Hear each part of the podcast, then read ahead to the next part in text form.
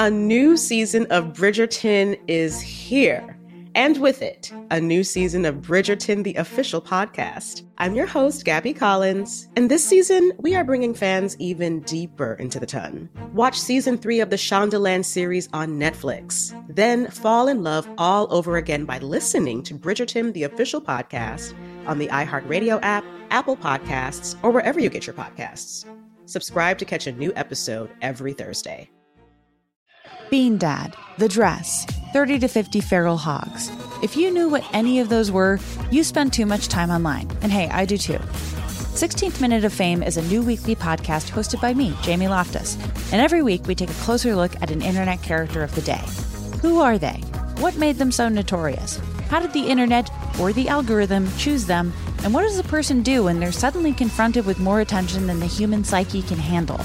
Listen to 16th Minute of Fame on the iHeartRadio app, Apple Podcasts, or wherever you get your podcasts. As important as choosing the right destination when traveling is choosing the right travel partner. Gene! Gene Fodor! Gene, was good. But be careful, because the worst trips result when two partners have two different agendas. The CIA really need your help, Gene. Freeze, Americano! Gene, oh! Run! Listen to Fodor's Guide to Espionage on the iHeartRadio app, Apple Podcasts, or wherever you get your podcasts. The Big Take from Bloomberg News brings you what's shaping the world's economies with the smartest and best informed business reporters around the world. We cover the stories behind what's moving money and markets and help you understand what's happening, what it means, and why it matters every afternoon. I'm Sarah Holder. I'm Saleha Mohsin. And I'm David Gura. Listen to The Big Take on the iHeartRadio app, Apple Podcasts, or wherever you get your podcasts. Hey, everybody. Robert Evans here, and I wanted to let you know this is a compilation episode. So every episode of the week that just happened uh, is here in one convenient and with somewhat less ads package for you to listen to in a long stretch if you want. Uh, if you've been listening to the episodes every day this week, there's going to be nothing new here for you, but you can make your own decisions. Hello, and welcome to It Could Happen Here, a podcast about how the world is falling apart and sometimes about how people are putting it back together. What it is today, it's me, I'm James, if you haven't worked that out yet, and I'm joined by Shireen. Say hi, Shireen. Hi, th- this is Shireen. Thank you. and I'm joined today by uh, Vicente Calderon. Uh, he's a freelance journalist and the proprietor publisher of TijuanaPress.com. Uh, and he's covered uh, the situation on the ground in Tijuana for a very long time. Done excellent work. Um, Vicente, what should people know about you? Nice to have you here. Thank you. Thank you for the invitation. And in advance, I have to apologize for my English because this is Oh, a mixture please. of Sesame Street and the Tijuana streets. So That's excellent. so take a picture in the burro kind of English as we joke here. Uh, I'm a, uh, originally, originally I'm a psychologist. I graduated from the School of Psychology here, but I only worked for a couple of years, and then I got stuck with journalism, and I have been here for more than 30 years by now. I've been doing journalism from radio, and then I moved to television, and then I went to the U.S. to work with Spanish language media twice in LA, and then I came back, and now I'm I'm doing online or or, or digital medium uh, journalism, so to speak. So I'm a native here, and again, I was just supposed to be working this for a while till, till I got old enough to look like a psychologist, but it, it just got caught on the on the um, addiction for journalism. Yeah, I understand. Yeah, yeah. Uh, that's fascinating. All right. So, um, the reason we're to- talking to you today is that we have seen a dramatic increase in violence in Tijuana since Friday, right? We're recording this on the si- Tuesday, the 16th of August. So, if people are listening to it later, they'll know. But can you explain a little bit of what happened over the weekend in Tijuana and then across Mexico as well?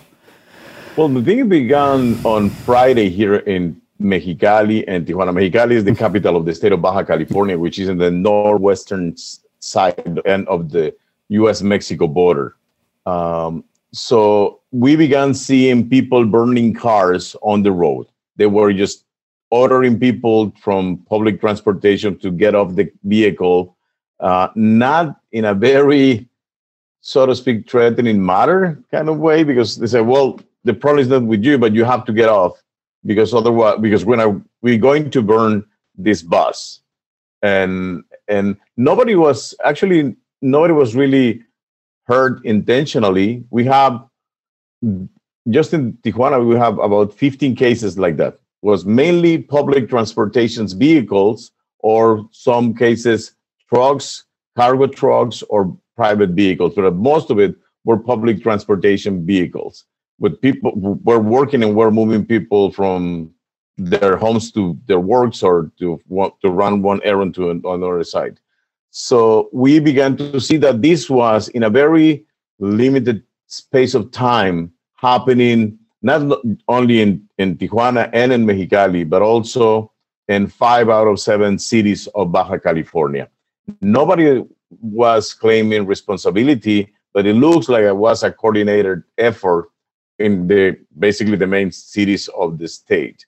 Uh, we were very surprised because even though we have been dealing with drug violence for many decades by now, we never seen something who looks like the narco bloqueos or blockades of the streets with drug traffickers, which are unfortunately very common in other cities like Monterrey, for example, recently in Jalisco, um, uh, on the Pacific coast, very in the central part of Mexico, but not here in Tijuana. I mean, um, uh, I know it sounds rare, rare or, or, strange for many people who knows Tijuana for his bad reputation, but no, we never had cases like this before. That's why it was so surprising. At the end, that was on Friday, and then immediately the local authorities began to display not only police from different different agencies, but also soldiers who were coincidentally, so to speak, were here in big numbers and large numbers because there's a really uh, big push to put out more soldiers to help with public safety in Mexico. Not everybody's pleased with that because they say that Mexico is becoming a militarized country, and it shouldn't be because we have, have to. We are trying to be a democracy, and in a democracy, is not the, the military or the army in charge of the, so much responsibility. But that's something ha- that has been changing specifically with this new federal administration with the president Andres Manuel Lopez Obrador. So they sent out all of the soldiers and police officers, and things basically diminished. But by that time, in about in, in about less than two hours, uh, people was already really scared. Obviously, the news spread in social media, and people began worrying. Uh, also, they they began seeing that the public transportation was not enough because many were just came to a halt.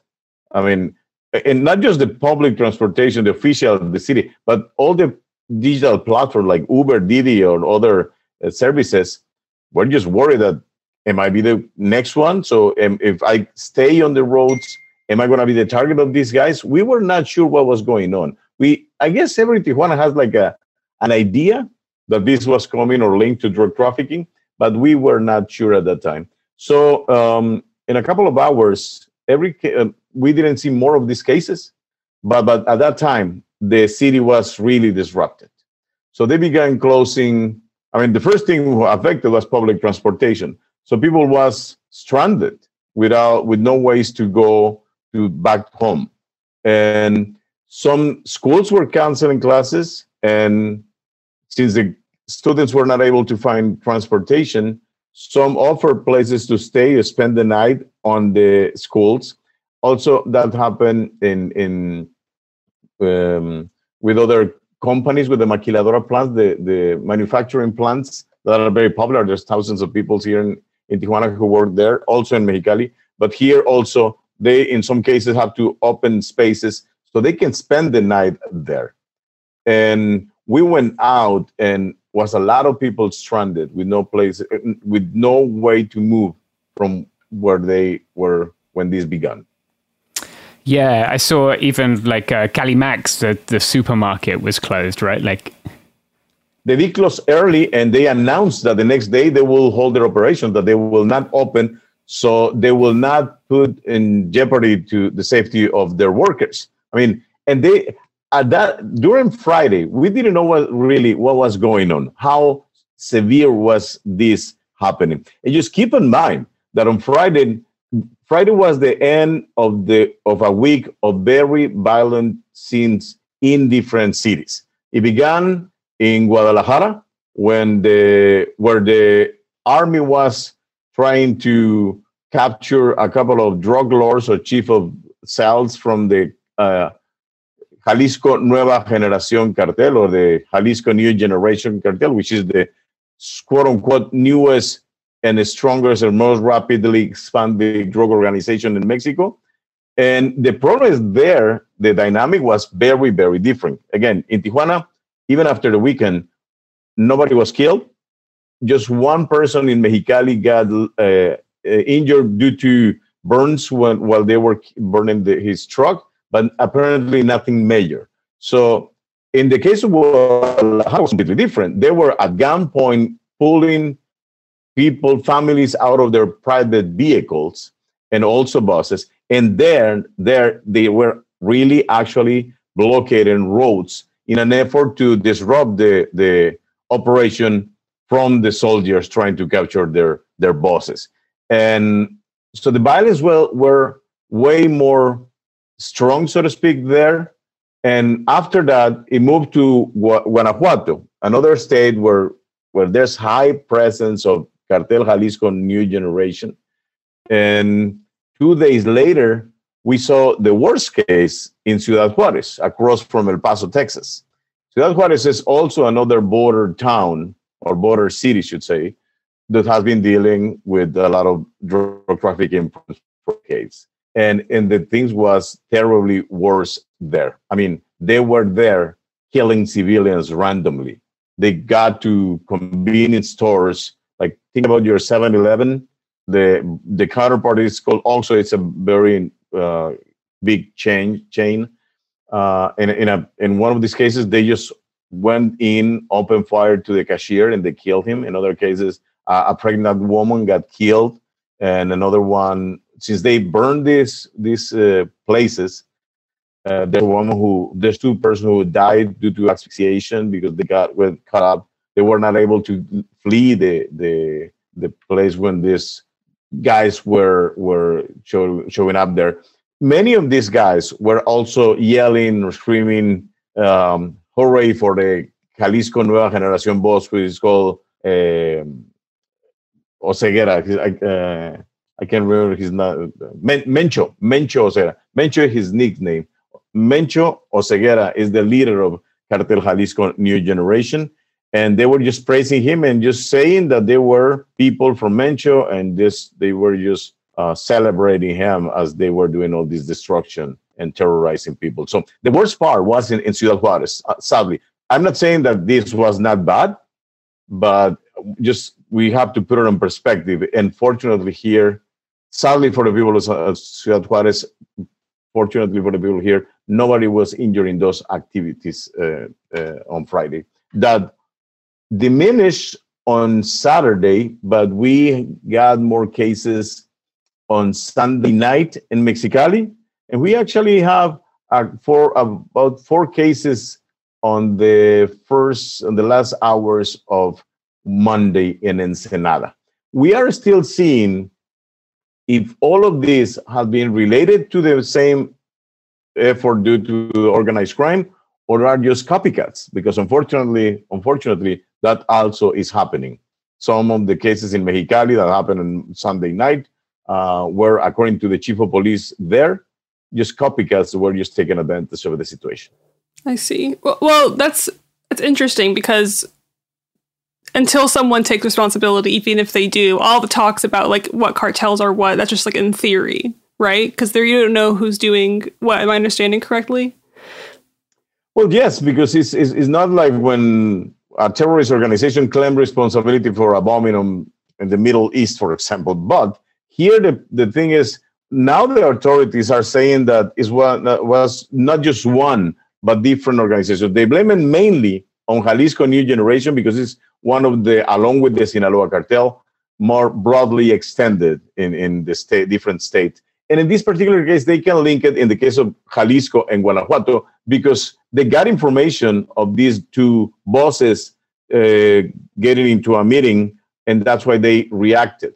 In in the case of Ciudad Juarez was different because everything began there with a dispute within inmates of the local jail, where there are clearly two factions from the the two main organizations who have been controlling turf in, in the in Ciudad Juarez. Here we were not sure because unfortunately we have not just one or two, we have three drug cartels or trafficking organizations who have been acting or, or uh, delinquent uh, for the several years right now, which is the Jalisco New Generation, the one we talk about, which is the relatively newest organization.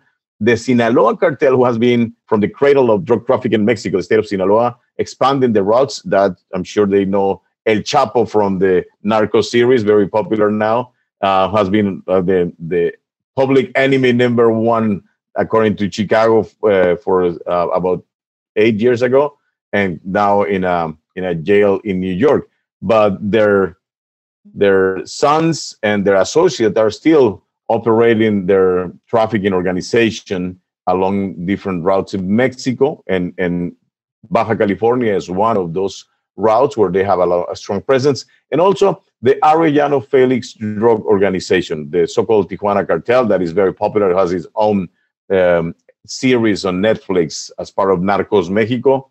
This is the relevance of these kids who, who grow up uh, as, as criminals at the border between Tijuana and San Diego. So we nobody has claimed responsibility uh, um, as in other cases, but I think it's it's it's safe to know that these are the main suspects. In the case of Tijuana, it's also the possibility that the feud between these three organizations um, was an excuse for this level of violence. I mean, everybody's trying to be the strongest force. So they challenge themselves not on this, not only on the streets but on social media. And this was uh, also a way to challenge the authorities because even though the authorities reacted quickly, and kind of subdue more or, or, or frustrate more events, they were able to burn 15 cars at the end of the weekend were 36 in different areas in different cities. So that is not something that you can say now the authorities the military uh, chief of the country saying well in tijuana they didn't attempted against so um, the civilians. Well they did. They didn't kill them but they burned their property and they disrupted the whole operation. So we are also seeing very carefully the way the local the local and national authorities are reacting because we were lucky now but this is probably will happen again if there's not a really strong response from an, an intelligent response from the authorities. Yeah.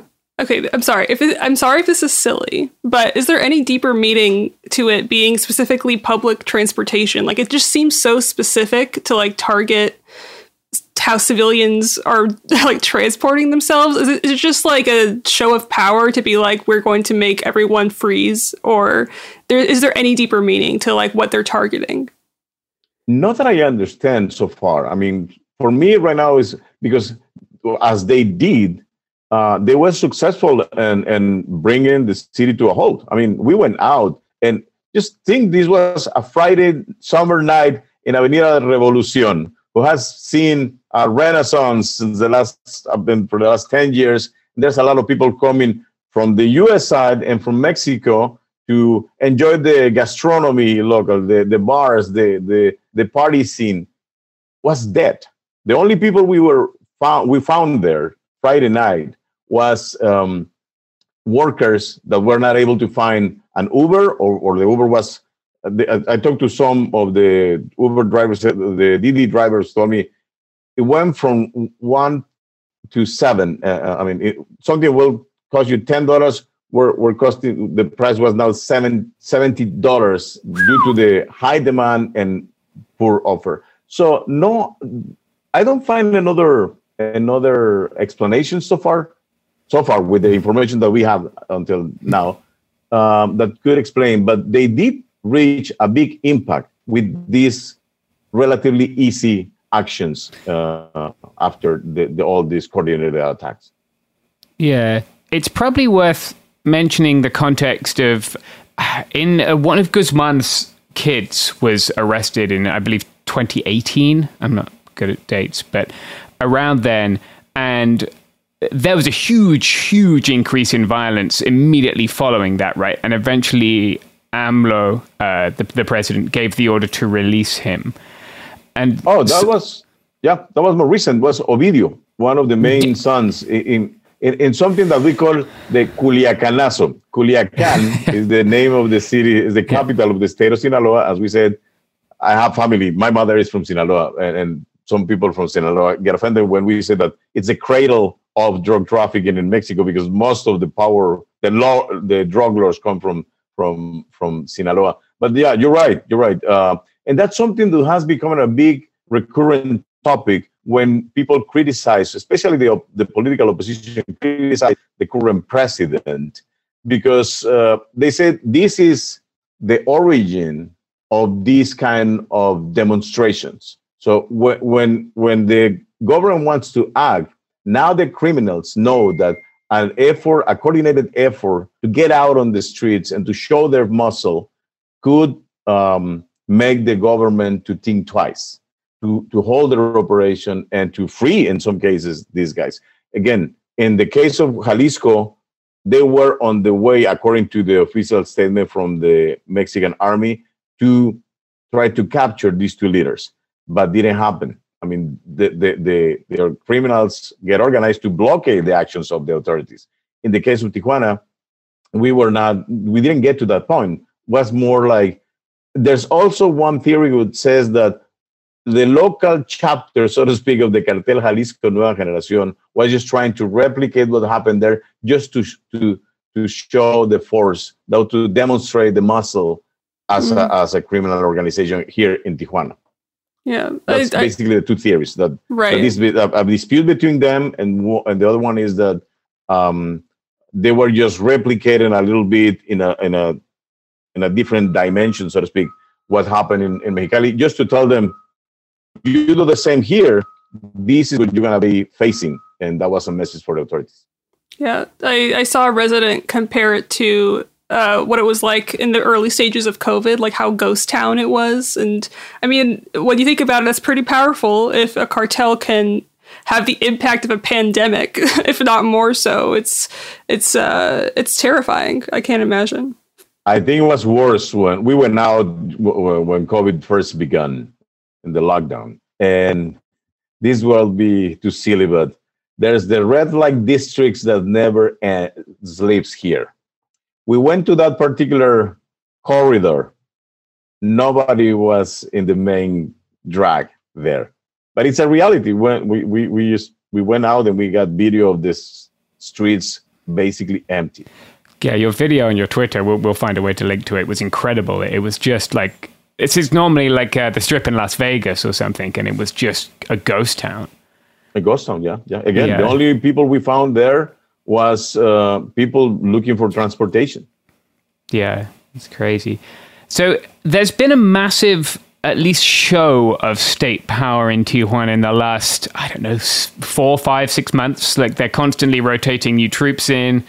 They do the parades with the big flag, uh, and it's like to to looking from the outside, from a less informed perspective, it looks like there are these various actors, right, and each of them sort of uh, flexes their muscles in a different way.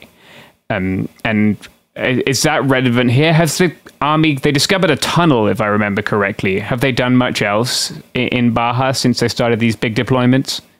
No, that's one of the main complaints of the locals uh, organizations, uh, civil or civilian organizations here, because even though we have, I'm gonna, I, I make some notes, and we have 5,660 soldiers um, right now in the state of Baja California, most of them in Tijuana, who have been deployed since August last year, which is when the national strategy strategy of peace as the government called it, began. um, but unfortunately, I can give you another statistics. We have only uh, just in Tijuana, in the municipality of Tijuana, so far this year, almost 1,200 homicides. I mean, we as, as a city, as a municipality, we have way more homicides than many Mexican states. This is the level of violence that we are dealing with in a daily basis. And, and this is when you hear the authorities talking about a reduction on homicides, which is true, probably true in terms of, of the numbers of statistics, but still, 1,000, we are, um, we are a little bit past half the year, and we already passed 1,000 homicides. I mean, when people get uh, alarmed in, in Chicago is when you are hitting, I remember a couple of years ago, like 500, uh, and the whole year. We have this in three months. And, and, and, and this is the kind of, of problems that we're, we're dealing with. But you have to also keep in mind, last week, the DOJ of the US, the FBI, the DA, Customs and Border Protection have a gathering to announce that San Diego became the epicenter for smuggling of fentanyl. 60% of the seizures of fentanyl in all the nation occur between San Ysidro, the main port of entry here in San Diego, to Calexico. This, there are six ports of entry in this stretch of land on the end of the border, on the western end of the border. Well, these places is where more than half of the fentanyl that is being smuggled to the US it's going through. That will explain partly the level of violence that we've been dealing and how even though there's good efforts uh, by the local authorities, state and local authorities. I mean, even given that there's cases of corruption as in any other agency, um, I always say that we have great very capable detectives and police officers in Mexico, but there, but in many cases, there's no political will from their bosses to really act on on the on the benefit benefiting the public. So this is the kind of deal, the problem that we're dealing. Uh, you know, fentanyl is now the most uh, lucrative drug to to transport or, or traffic uh, between Mexico and the U.S. Even with all the problem that is causing in the US with more than 120,000 people dying in the last year or overdoses linked to opioids. But also now we have a problem that is growing with people dying with fentanyl overdose. Uh, besides the fentanyl, the, the methamphetamine problem that also has been increasing uh, the traffic here. And now we are seeing the comeback of some drugs trafficking and, in new levels like heroin and cocaine, who came out of fashion for a while, but now is doing like kind of a resurgence, at least in this corridor. Yeah, that's fascinating. Like there, there, there's been an increase specifically coming through that that Baja California area. Maybe then we should explain a little bit about these three actors, right? The uh, CJNG, we'll call them the Cartel de Sinaloa and the Arellano Felix or Tijuana Cartel. Can you explain a little bit about who they are and where they sort of fit into this, or where they come from, maybe? Well, I basically all come from the uh, people watching Netflix, Narcos and Netflix. They talk about this federation of cartels. Again, everything. The main power was from the state of Sinaloa, and between 19 mid 90s, 1994 mid 90s, when the rest of uh, Felix Gallardo they reestablished, they distribute the routes and one was the uh, the one of the Pacific along the Pacific from Sinaloa to the, along the Pacific, and they basically um, cut the country into different the main routes, and then you have different organizations. Those organizations who used to be together became a powerful uh, house on their own, and that has increased the violence from the 90s because now you have from the beginning the the Arellano Felix, who used to be partners with El Chapo, uh, uh, ended up in, in, disputes and feuds among them. So the, the main one is was the main one and oldest is the Sinaloa cartel, head by the Chapo Guzman, uh, and now uh, Ismael El Mayo Zambada, which is still a gentleman gentleman around probably getting to their these 80s.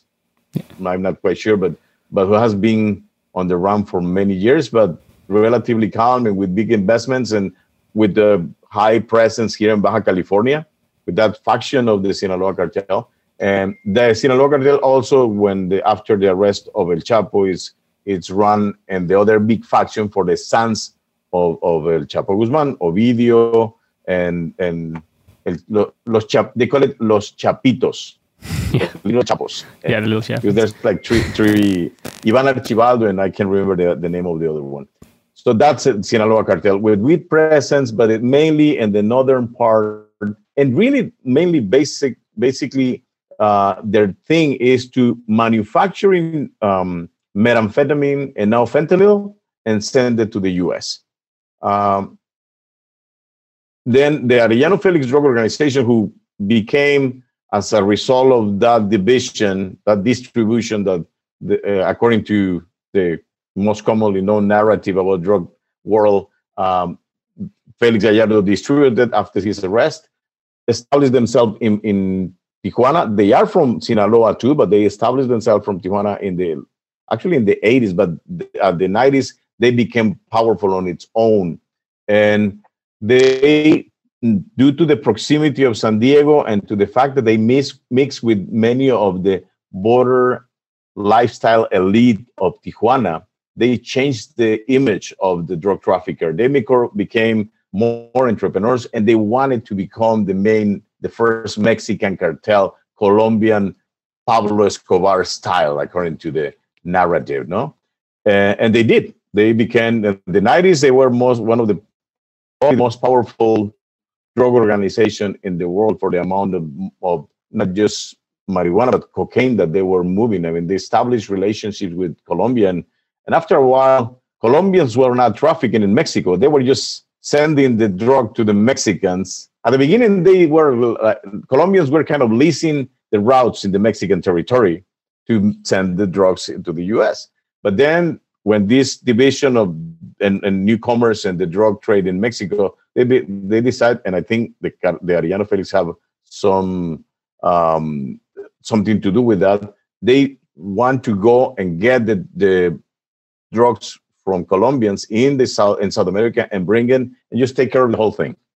So become their own cartel. And then then uh, Jalisco Nueva Generación is another offshoot, offshoot is what you call it, like a yes, a yeah, yeah. spin-off, a spin-off kind of would be another way of the of the Sinaloa cartel because they used to have um, a presence in Guadalajara, and the different factions were killing each other, changing loyalties, and then became a force on on their own um, after a big division between the Beltran Leyva group and the Ignacio Coronel uh, organization, and they become their own uh, cartel on its own. And, and that's where, according to the DEA and, and also Mexican authorities, is expanding more rapidly in very short period of time.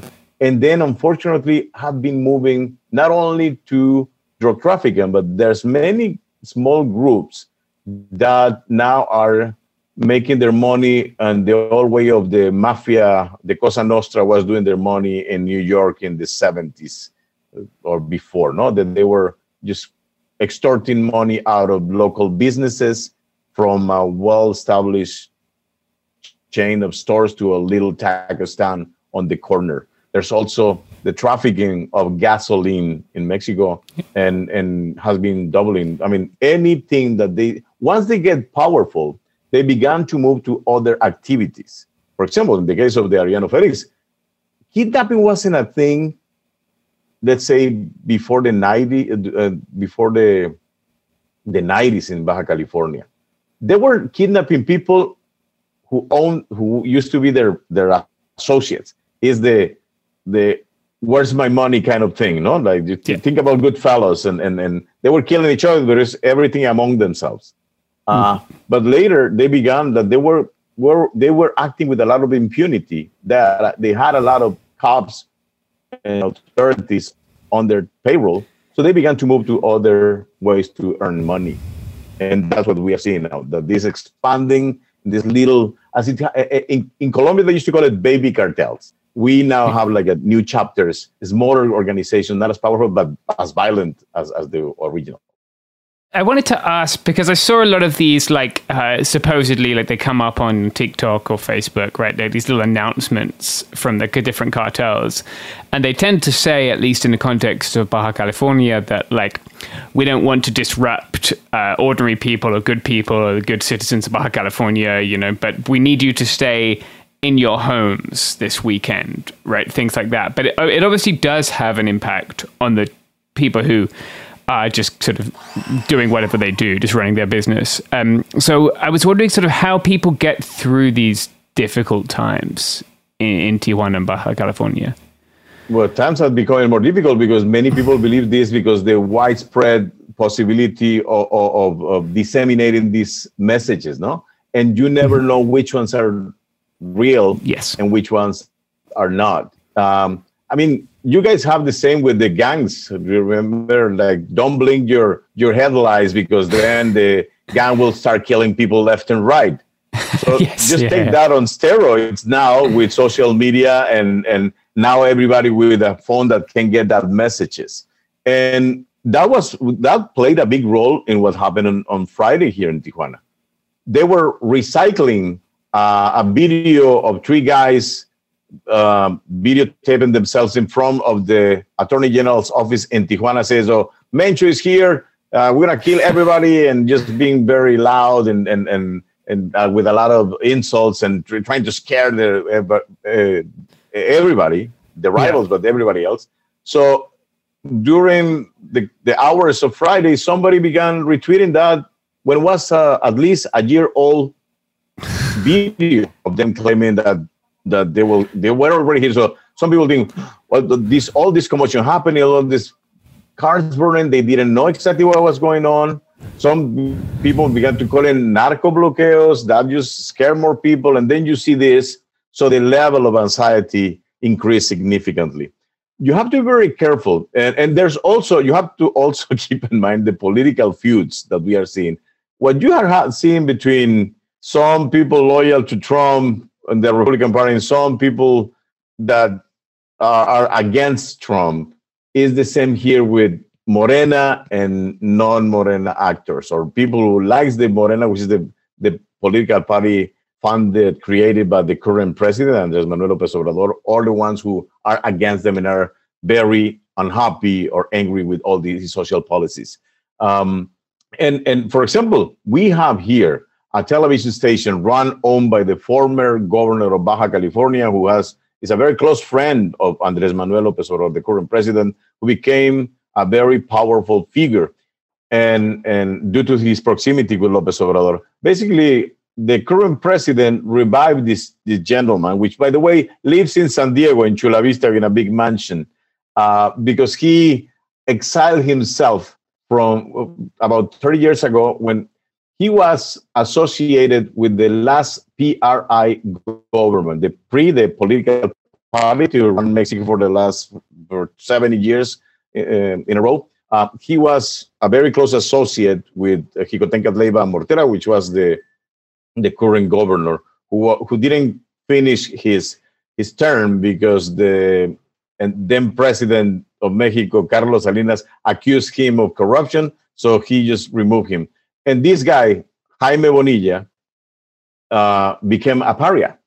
So the PAN, the new power, basically mark him because also he has some previous suspicious relationships through the baseball team here in Tijuana and from other endeavors that makes them look like very close to the Arellano Felix drug organization. The Arellano Felix drug organization has been linked for many years with the last administration because they claim that that last PRI administration is the one who basically opened the door for the Arellano Felix to establish here in Baja California.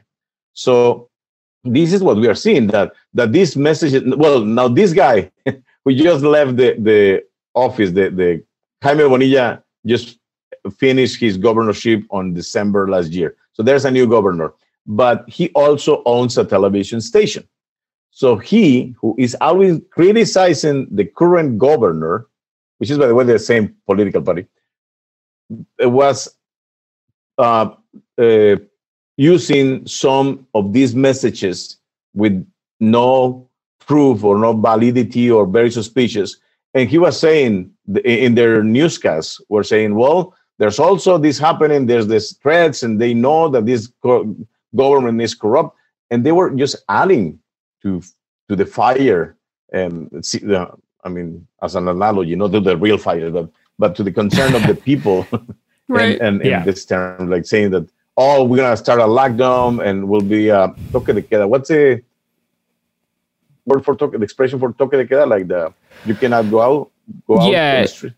The Uh, martial law. quarantine- Like, Yeah, yeah, mar- yeah. martial law. Yeah. The Martial martial law will start at six. Uh, Yeah. If we see you on the streets, we're gonna kill you. That was a message that that Wow. television station was repeating once and again every day. So was just adding to. It. So all these, like, all these new novelties, so to speak, with the digital era, are also creating bigger fires in the political spectrum and in a place where you never know what exactly the line is between the criminals and the government. Yeah, I think that's a very good uh, thing to highlight. Actually, this idea that there's like distinct blocks, right? Like, uh, and then this applies in. I, I don't want to say like this is a Mexican thing because it's not. This is a global thing, but like that there's a distinct block between like crime and media that you consume and the government and the people that, that like are working for the state. Like, like the, the idea that these are very separate and they're, they're walled off doesn't. It doesn't apply here, and, it, and I don't think we should see it elsewhere either. Yeah, it's, it's, a problem. It's becoming and it's becoming worse and worse, no? Because uh, these factions now have this other arena. I mean, we are seeing it here also with the official statements from the authorities. I mean, I was telling you earlier that, that the the military had the, the secretary of the military says, well, in Tijuana they didn't went against the civilians, uh, and and the governor also repeated that. So, well, here, fortunately, they didn't affect the, the the life of the people. Of course, of course they did. I mean, we were lucky they didn't kill anybody, but but no, they, they did. And, and so you have to also be fighting that propaganda from the government against the propaganda from the criminal groups and the different political legal factions in other quote unquote non-state actors just to put it in a, in a different context so it's becoming very difficult no and uh, yeah i always say uh, excuse me if i repeat this but I honestly believe I mean, there's always great investigators, detectives in Mexico, willing to put, put their lives on the line for the good of people, but it's not always in the best conditions. And and this is like just the character of traffic. Uh, probably you were you guys were very young when traffic came across. I mean, a, a, a very popular uh, movie, which is about from the 90s and end of the 90s, probably. Yeah where, where the one of the three main characters is a, an honest Mexican cops. I, I fortunately I met several of cases like that, but um, some of them have been killed due to the, their honesty, but also others that learn to survive and play along and try to do as much good as they can um, within the circumstances they are dealing with. Yeah, I think talking of, uh, of of good investigators who are, who are trying to deal with difficult circumstances, maybe you should touch on the violence against the press that we've seen in Baja California and in Mexico uh, Oh. as a whole. Is that something you're comfortable talking about? Yes, yes. Unfortunately, and this is terribly sad. A, a couple of hours ago, we just learned that the one of the reporters who was reported missing in the neighboring state of Sonora was being found dead. So we have another killing of a of a reporter. We also saw that the, the case of Ciudad Juarez, they killed four employees or four workers of a radio station. Yeah, that was among them terrible. a broadcaster. Yeah, There's a video. apparently randomly. Apparently randomly. yeah Okay. but in i mean we i mean depending on which uh, toll do you take you you look to because there's like the official from the government federal government from the cpj the committee to protect journalists and or reporteros sin fronteras uh, other organizations varies no but this, there's about 10 or 15 between i would say 10 or 14 or 15 journalists or media workers killed so far this year we have two of those killings happening here in Tijuana in in January. Um, one of them, them, I'm convinced by now that he was killed for uh, the leader of a drug trafficking cell was operating in the east side of the city mm, who wasn't pleased with some of the stories that one of the media outlets, his name is Margarito Martinez, one of the media outlets that Margarito was working to as a freelancer was uh, was publishing very revealing stories about his the, the operation of this drug trafficker. So he ordered and pay for some other people to kill Margarito because he, in my humble opinion, was the weakest link because he was living in the same neighborhood that these guys were operating, working the night shift that is very common that only a few of them are left to to do that shift that beat. Uh, he was easily identifiable identifiable for, for, the crooks because margarito will show up at the at the crime scenes and in many of these cases you have people who work for the same organiza- organization showing up to make sure that the guy was really killed and who showed up and and i mean even when the killing is done, the criminals are still working the scene. And in some cases, we met with these guys, guys without knowing. I mean, these guys were were um, even willing to go to the funeral of Margarito. The only reason they were not there is because they, when they approached, they saw a lot of military presence on during the funeral. So I'm convinced that Margarito was killed due to his work as a as a photographer uh, in the other case of my friend, old co-worker, uh, Lourdes Sandoval, I'm not sure what was the motive. In both cases, are three people in jail, but the procedure is still on the begin stages. Uh, we are not proof, and the main thing is we don't know who ordered and pay for their killings. Well, we know, or I think I have a big suspicion about which one is the guy who killed them in the case of Margarito not in the case of Lourdes and the authorities. I'm not confident enough that they're going to be able to solve the crime in these particular cases. The other, I mean, there's two cases in Michoacan. There's other cases in Tamaulipas. Uh, I guess by now we have to count at least two or three in Sonora with the sad news that we got today. So it's difficult. I mean, not everybody is is risking their life when they're doing uh, journalism in Mexico but you never know when the danger will jump against you. I have a I always tell this story about a photographer who was called to cover a traffic accident. Minor minor thing, no, not relevant. Well, the problem is that the the guy who was involved in the traffic and in the accident was a drug lord, very a very well known operator, very dangerous operator, and he kept taking pictures thanks to some of the officers, firefighters, and ladies who saw that he was being um, treated not very nicely, and the ladies that intervened, he was able to get away. He had to leave town for a while. Uh, that's it, but that's the kind of environment that we are dealing with. It's not that every story makes you put you in danger, uh, but you never. I mean, you can do a lot of. You, you can be a reporter and not be in danger not dealing. Mm-hmm. you don't get into subjects that are tricky. You don't dig up too much in political corruption, and you don't dig up too much on on drug trafficking, on kill and homicides. You're pretty much going to be able to to do fine.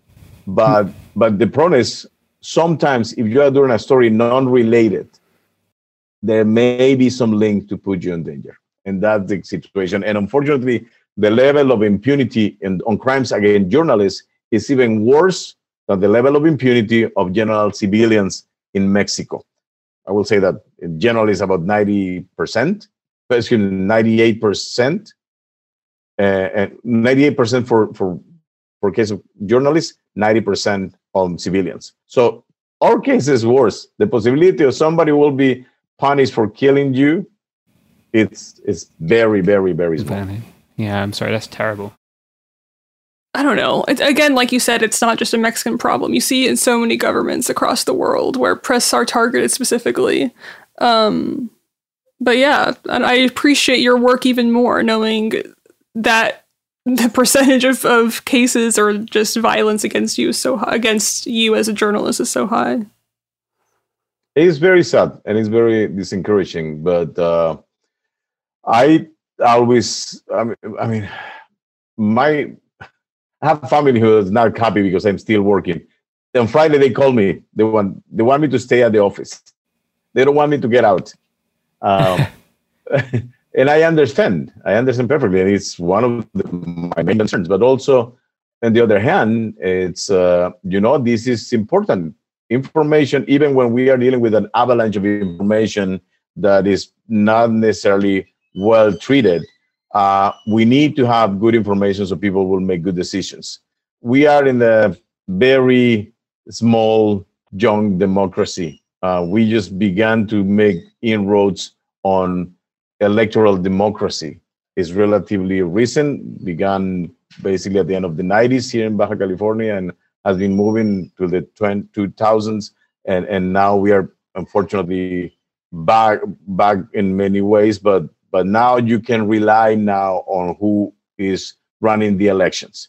To get that information was very important. Now we need to be also very uh, make a lot of big efforts to explain people that you can make progress. Mexico is making progress even this, in these dire conditions, but you have to pay attention and also try to to learn where the information is coming from that not all the media is the same that we have we come from a big tradition of government controlled media uh, now media control or subdue trafficking organizations. And in some cases both are linked and and working in cahoots to to give you trouble.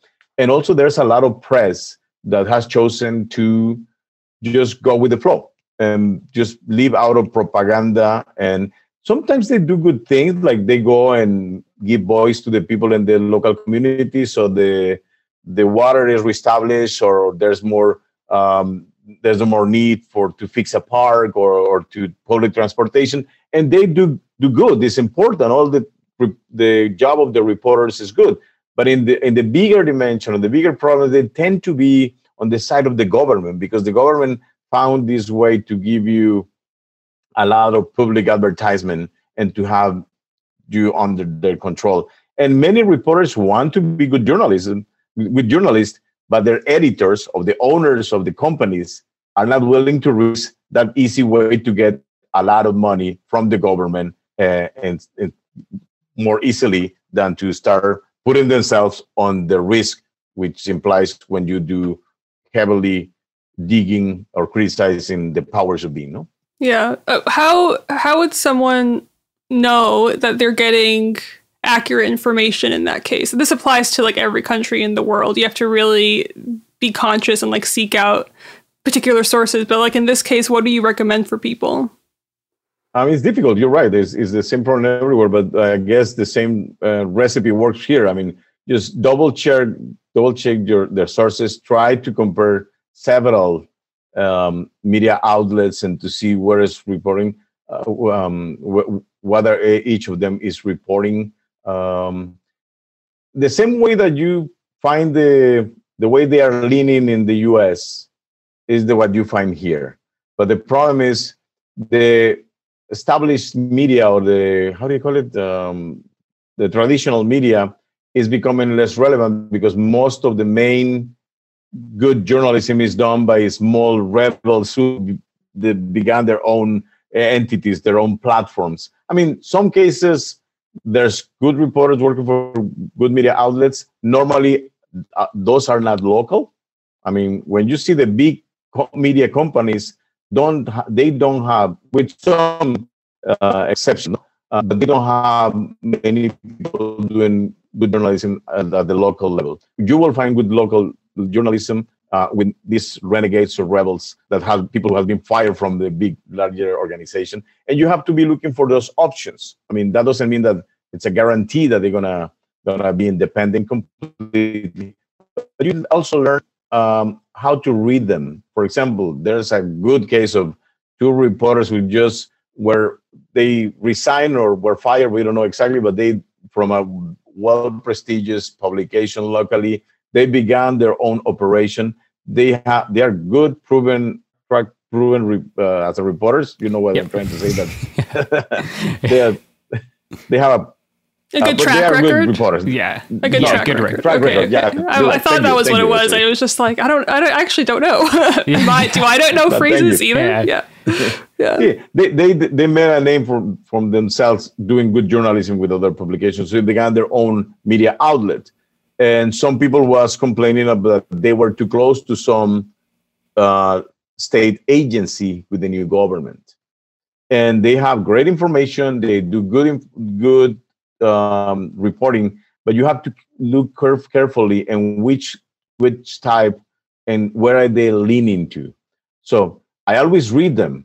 I just take it with a grain of salt, as you will see, say in English, to try to balance my intake of information from different sources. It's difficult to tell the people because they are not eh, general.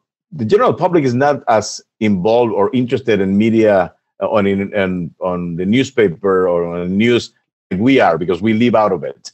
But people is doing their life and making the the the will to move around, no, for all of us in different fronts, as a doctor, as a housewife, as a teacher, and they don't have enough time to the, to analyze media the way you do. So we, I think we need to do a little bit of that. Try to tell them this is for this reason, we believe this media outlet is leaning in this direction. This is subsidized or is getting, we do that sometimes. This is getting this amount of money from the government and, and not this amount of money from the government. That will give you a hint to take it and, and to see who are they dealing with. I mean, there's guys who have been working for the government now are back to reporters. I mean, there's cases like that in the U.S. Stephanopoulos used to work for the for the one of the presidents, no? and uh, the guy for, of Hardball from MSNBC used to work for Nixon. No? So, I mean, I, we see this, but in this environment, it's more difficult to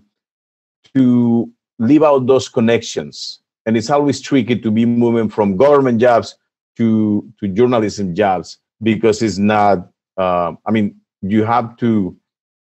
Some, I mean, when in my perspective, I never worked for for the government, I hope I will never have to do it. But I respect the ones that they do. But you as a, we need to be more transparent, transparent in that sense to be able to be fair with the people. Yeah, that makes sense. There's this interesting development uh, in in Mexico that I've seen in some areas. Like, uh, if I want to learn about like what's happening in the Yaqui pueblos in Sonora mm-hmm. or in Chiapas, like these people who will just be like citizen reporters on Facebook doing very local reporting. That that seems to get really popular but that they'll sort of blow up really quickly doing this like Facebook only reporting. It's really interesting. Because there's a big need of information, mm-hmm. and they know yeah. many people in Mexico have learned to be distrustful of the quote unquote legacy media. That was the expression I was looking for. Legacy media, the big companies. Um, and and the problem is there's this uh, risk that many of those media, new media outlets, which is basically Facebook accounts or TikTok accounts now, uh, people doesn't know how to deal with.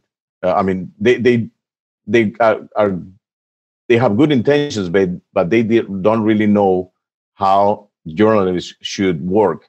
And in some cases, they think, for example, that they they can take money for different actors, and that will help them to grow. And and I guess you can, but but you have to be very careful and this has been a big problem that I'll try to emphasize every time I talk about our situation. For many years, the government was too close, or the reporters were too close to the government. The government will make easy with a lot of privileges for the reporters. So they learn to deal this, to work in this scenario. So I, if I was close to the government, they will expedite a lot of things for me, so to speak. I can get money. I can get probably a license to for a bar way quicker than somebody who is not doesn't have that access to the government. I can probably get like uh, um, taxi licenses, for example, because I'm a reporter. Because I'm I'm close. I can get close to the movers and shakers in the political arena. No, but you. Uh, so they did that, and when the drug trafficking, the, when the narcos became another power, many many reporters began to see it in the same way. So they were cozy with the government was a power, and then were cozy with the businessmen, and they were cozy with the with the unions because they were giving them handouts or, or treating them preferentially, or they were able to do some traffic of influence will give them some benefits. When the narcos became a, pro, a regional power on their own, some of the reporters didn't see the difference or getting too close to that power. And that has put a lot of the reporters in danger. I think the reporters are learning a little bit more to stay away from those. But there's also, with the advancement of, of social media, many people who are really crooks or that they were not very interested in doing things ethically from the beginning that now see that with a Facebook account, with a TikTok account, or Instagram, or any other platform, you can pass by a reporter. So there's this need of information, but also is is filled with um, with good and bad people, as in any other cases. No, I always talk. I mean, it's just the old analogy of uh, of a gun. Is the gun bad or or good? Well, depend on the circumstances you are using it. No, I would yeah. I think. Yeah. Yeah. yeah I'm, not, I'm not a gun guy, but uh, yeah. and I don't I, I don't want to get into your your your political discourse about your First Amendment, or which one is this? Oh, that's Second gonna, that's a whole Second Amendment. Yeah, that's a whole Second other Amendment. episode. Yeah. Neither do Yes, we. yes. Yeah, that's fine. Uh, uh, if you said, Shireen, did you have anything else? No, that was awesome. Thank you so much for all the information. Yeah, and talking of reliable media, where can people find you online? Where can they find your work? Where can they find your social media? The main thing is TijuanaPress.com. That's our main platform. It's just an online native media outlet. Uh, it's not a newspaper. It's just when we we have been changing our way of work because we began as a daily. We no longer do that because uh, we don't have enough resources for that. But also, there's plenty of daily uh, media outlets, digital media outlets for the daily stories. But we want to do a little bit more in depth, more investigative, more give you context of what the, is going on. We is, we are in Spanish, but you can follow us on Twitter on at Tijuana Press. And because we try to, with our poor English, try to do some some tweets on English with the mm-hmm. help of Google Translator or other help guys who other colleagues that will correct our, our spelling. But that's the main way to get a hold of us. Well, I That's think your. English is great.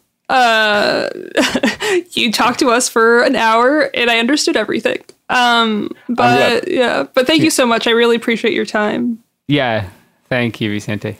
No, thank you guys. Uh, it always help us to spread the word and, and we to be able to put ourselves to be judged by the public. This is what is more important for, for us. But Yeah. we don't invest in, in algorithms from any social platform because we believe in, and in that the people will be willing to Yeah, find us if they are really interested. And you guys help us in that in that sense. yeah. Well, thank yeah, thank you so much for giving us some of your time. We really appreciate it. Thank you. We'll be here okay. if you if we de- could be of any help. Thank you. Thank you so All much. right,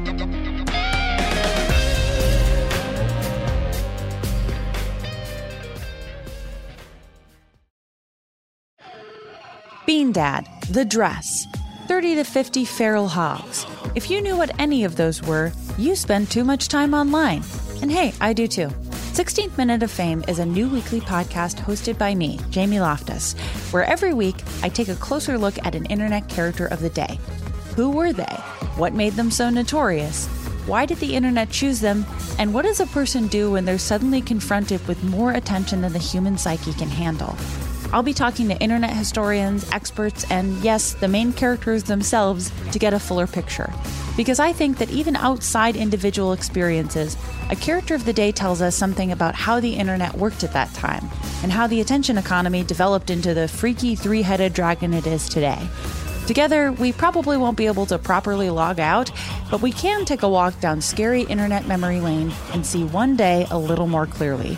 Listen to 16th Minute of Fame on the iHeartRadio app, Apple Podcasts, or wherever you get your podcasts.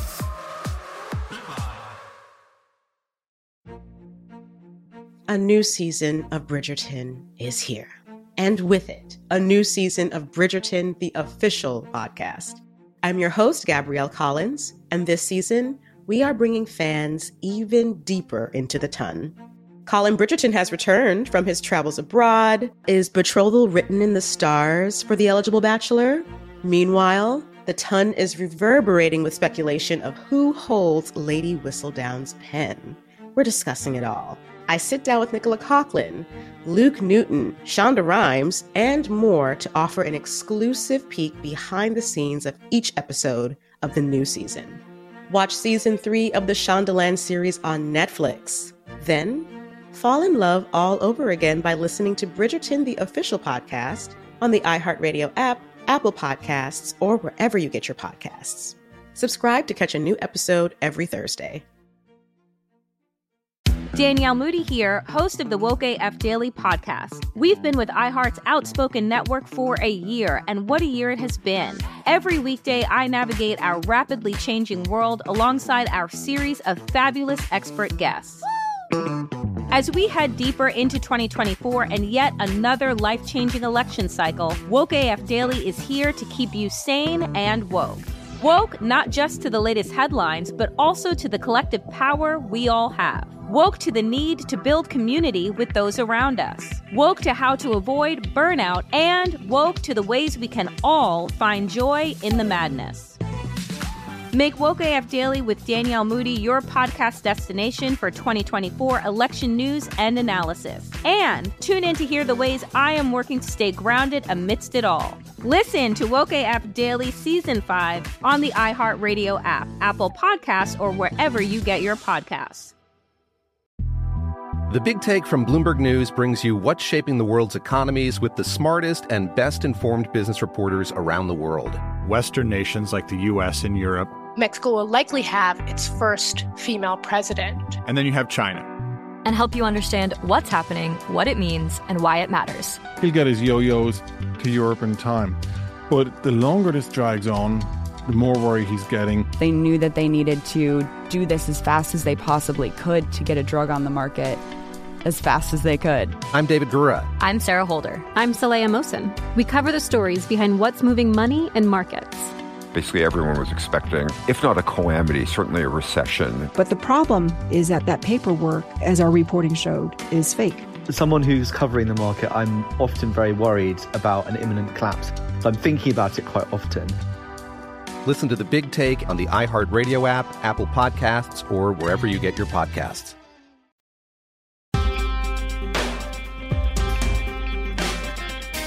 Welcome to It Could Happen Here, a podcast about things falling apart and how to put them back together again. Now, a, a, thing that has fallen apart that we have talked about at length before is the protection of the right to abortions previously enshrined in Roe v. Wade and uh, no longer enshrined in that.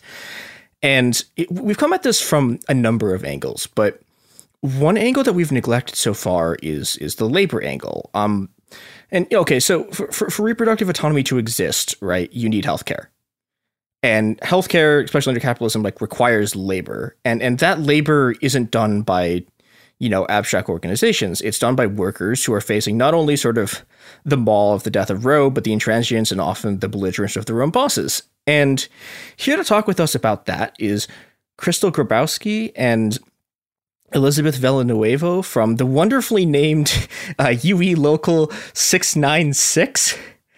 Um, and I'm gonna I'm going to read a a pseudo legal disclaimer here, which is that they are not representing Planned Parenthood. They, they do work at Planned Parenthood. They are not representing Planned Parenthood. They are there representing themselves as individuals.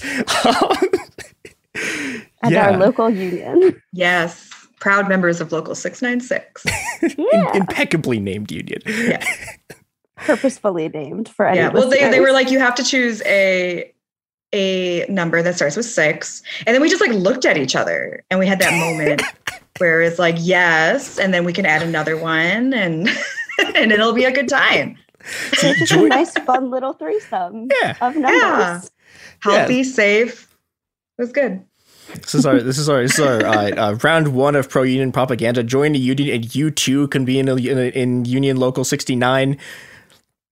Or what if they told you the number could start with four? Like, you know, yeah, yeah, one. boom. There's just so many options. I'm sure there's other fun numbers that besides those, but you ha- you have the entire world in front of you. Yeah, we could have done six, six, six. You could do like boobs. Can you imagine if we did six six six? Oh my as god! The, as oh my a god! Abortion worker union. we could have. We we had that choice, and we went with six nine six. Yeah, this is because this we're is a sexual health organization. It's to prove that workers will always make the right decision. Yes. this, is, this is the power of the union. we can evaluate these decisions when when it's important and do the right thing. so yeah, th- thank you, thank you two so much for for coming on the show. Thank you for having yeah. us. We're both super excited. Yeah, of course. Yeah, thanks I'm for inviting too. us. Us lowly abortion workers. So I I'm, I'm gonna I'm gonna dispute heavily with the, the, the term lowly. like y'all are the people who make all of this possible. So yeah, Thank and you. Thanks. Yeah, and and now now ha- having said all of this, I'm about to, I'm going to ask you a very depressing question, which we have uh, we've asked a lot of the people who've talked about abortion access, uh, like who who work in abortion access stuff, this question. But I think you two had a very different experience of it. Um, what was it like on the day when Roe died? Do you want to go first, Crystal? Um, yeah, I've talked about this a lot because I'm getting asked a lot, and it's I'm happy to talk about it. Um, which is, I'm actually like, it's been hard to listen to other people talk about it because then I start getting in my feels. But like when I'm talking about it, I'm kind of like just processing it. And it's, it's probably healthy for me, somebody would say. But um, it was incredibly traumatic and it's been incredibly traumatic um, since the fall of Roe v. Wade and the Dobbs decision. And I'm saying this while like while knowing that we all knew it was coming it was a okay. it was a given. Yeah. And it wasn't surprising. And there's just something about knowing that it's been coming for months and years that like just it just did nothing to actually inform you like what would it be like. Um, but it, it was like a it was like a tidal wave crashing and just like sweeping you away. And we're still swept away. Um, yeah the only language that I can find that's appropriate is like natural disaster language. And I just I keep repeating it and saying like it's like a hurricane, it's like a tidal wave. But that is the the those are the words that are most fitting to me, like emotionally and just in terms of like the violence and the that is that you that people are experiencing. Um and just the the the, the emotional and mental and bodily harm is equitable to a natural disaster. Yeah, and I think during one of our debriefs during a particularly difficult day, this was pre um, Roe, we were talking about how sometimes it's really hard for us when we can see these things coming, and yet there's nothing we can really do about it. And I know that we talked about how it felt like we were just tied to a train track, mm-hmm. watching and waiting for that train to just come and hit us. And then when it did, it was just it just knocked i think the wind out of all of us um, i think we all cried yeah. for sure that oh day. we all cried yeah yeah and um and i'm not even like i don't know like i feel like i i, I am i'm emotional and i am a crier but oh i didn't think that i would sob immediately the second i saw the news and then i always knew we were going to get a lot more calls because um elizabeth and i also answer phones in the abortion clinic and I was like, okay, we're going to get way more calls. But like mm-hmm. it you don't know what that feels like or looks like or sounds like. Like what does it feel like to have a hundred people calling you pretty much at the same time? What does that look like? Now I know. And it's traumatic and it's awful. And um, it's a natural disaster. But it's a man-made disaster, actually. It's not a natural disaster. We've there are people who have inflicted this upon us. Um, mm-hmm. and now we know what it feels like and it's fucking awful. Oh, I should have asked if I was allowed to swear. Oh, yeah, I swear all the time. Okay, cool. Because like I've been on podcasts before where they were like, "Oh, we got to edit that out," which um, cool. Well, it's a fucking nightmare. Yeah, um, we work in healthcare. I think we swear more than the average layman because yeah. we need to keep saying somehow. Yeah. There's so much more to say. Like, yeah, no, please. I don't even know going. where to yeah. go from there. It's just, yeah, it's like a never-ending nightmare because mm-hmm. like the, the calls started and then it's just like just just person after person after person uh, they driving driving two hours three hours four hours five hours coming from states that are like three states away coming from like states in the south people taking planes and um, people staying in hotels and we've had people pay like hundreds of dollars for an uber. Jesus. Mm-hmm and um and then just like bringing in the labor angle too as like unionized abortion workers who've you know, we have been vocal and we've been rallying and making our demands like publicly known. But we are doing this while understaffed, like skeletal crew staffing. Yeah. We didn't have enough staff before Roe fell and the Dobbs decision. And now we just, it's bare bones. And it's like we are, so we're taking on this tidal wave, this like man made tidal wave, while just giving every last ounce of our energy. Yeah. Um, and doing multiple roles at once. Yeah, I don't know if you are able to tell from the fact that Crystal and I both work directly in the clinic, but we also answer calls. Um, mm-hmm. When we signed up for our job, um, we knew that we would be doing multiple things around the clinic, and it's just, it's funny um, to not really know what that means until you start doing it. So one day you'll be holding a patient's hand while they're having this procedure done, like giving them a little baggie in case they feel sick. Um, you'll be talking to them on the phone. So some there are days where um, I will meet people who I've spoken to on the phone when they called to book mm-hmm. their appointment. And it just hits me like a tidal wave because I'm like, that's the person. Like, that's this person specifically. I remember because I remember hearing the sound of their voice. And every single time they call in, they are sobbing. This mm-hmm. is a horrifying moment for them. This is a moment where they feel like trapped. They feel like they can't share with their family, with their friends. Mm-hmm. Um, depending on what state they're from and the legalities of that state, they are even afraid to make these phone calls. Like some of the first things that patients say to us when they call in is, "Am I? Is this okay? Like, am mm-hmm. I allowed to call you? Um, am I allowed to talk to you? Am I allowed to book an appointment? Yeah. Um, what's going to happen next for me? And Will my appointment not, be canceled? Yeah, because we're not lawyers, because we everything is so fluid right now, we yeah. don't have answers to give them. Um, we can just say, well, you're coming to Pennsylvania and it's still legal in Pennsylvania. So, um, yeah. And it, just to like paint the picture a little more too about like both the skeletal staffing and the emotional turmoil and the emotional weight of it. Um, so the Dobbs decision happened on June 24th, which was a Friday, and mm-hmm. we're in Pennsylvania. And that evening of the evening of June 24th, um, a trigger ban went into effect in in uh, Ohio. It was a, a it's a, a, fetal heartbeat bill, which is a deceptive language because it's not actually a heartbeat, but I'm you know, um, but it's a it's technically a fetal heartbeat bill, and so people after six weeks um, could no longer access abortion services or once any sort of like electrical impulse was detected. And everyone had their appointments canceled. So we were actually at a protest, like the staff was like at a protest that evening um, with our with our doctors, our abortion providing doctors, and the news came out, out like yeah, shout out to them. We love them.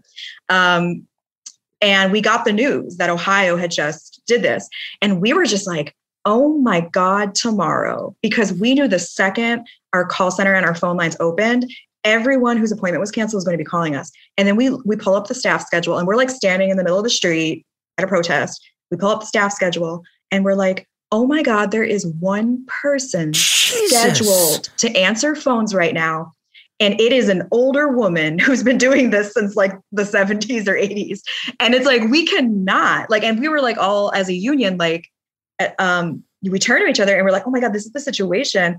We cannot leave her alone. Yeah. Um, we've already worked our five days. We already worked our 35 hours, but we are going to call ourselves into work. And like, we just, we were like, we notified our managers, like, we're going to come into work and we're going to help to answer the phones for these canceled Ohio patients. Like that was a decision that we made to work those extra, that, that extra time on our weekend off because it was a Saturday.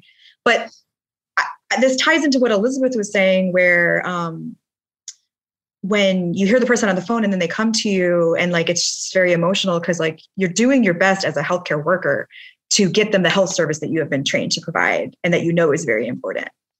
So, knowing that we were understaffed, um, knowing that we're not making that much money, and then just being like, I have to go in and be there. I can't leave my coworker alone because I love my coworker. and we can't and like somebody has to be there for these these patients when they're calling and if it's not going to be the, the employer and the bosses then it's going to be you and they and then we we all just we did that and then um, there was another clinic day we, a lot of us arranged to come in for an extra work day because we were like Yeah. we, ha- we have to be there for these patients Yeah. um, so we're really giving all of our energy and it's exhausting and traumatizing. I can't i feel like i can't say that enough but um and we we need more staff. We need better wages. We need better working conditions because it's so it's like when you at the end of some of these days it's like how am i going to keep doing this? My body hurts. My brain hurts i started having like issues with my memory where like i couldn't remember anything because my brain just gave up on retaining information and i'm like i think this is like a trauma response like yeah Yeah. Yeah. i'm definitely. overwhelmed system shock I, I think this is one of the things you get with with working for NGOs, which is that like we're doing something like this is like there is work that needs to be done, but you know the employer's not giving you the resources that is necessary to do it. Right? You have one person on a call line like the day after a fetal heartbeat bill goes goes into effect, and it, and it's I don't know. It, it seems like one of the one of the things that's that that these NGOs do is they they re- you know they they make they make a mistake or they do something deliberately because they don't want to pay people and then they don't want to pay another, more people and they make you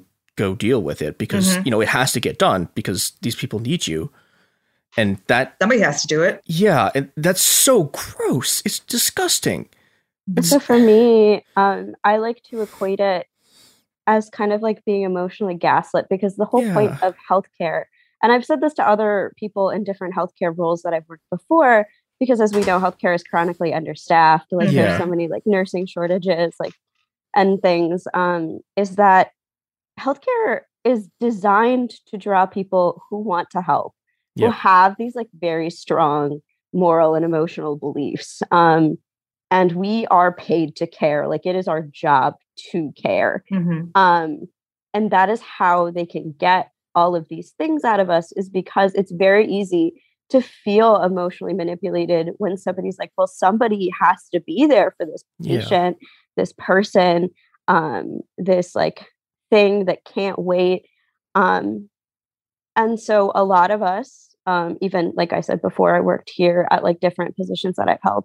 I've been like, I will take an extra shift because somebody has to do it.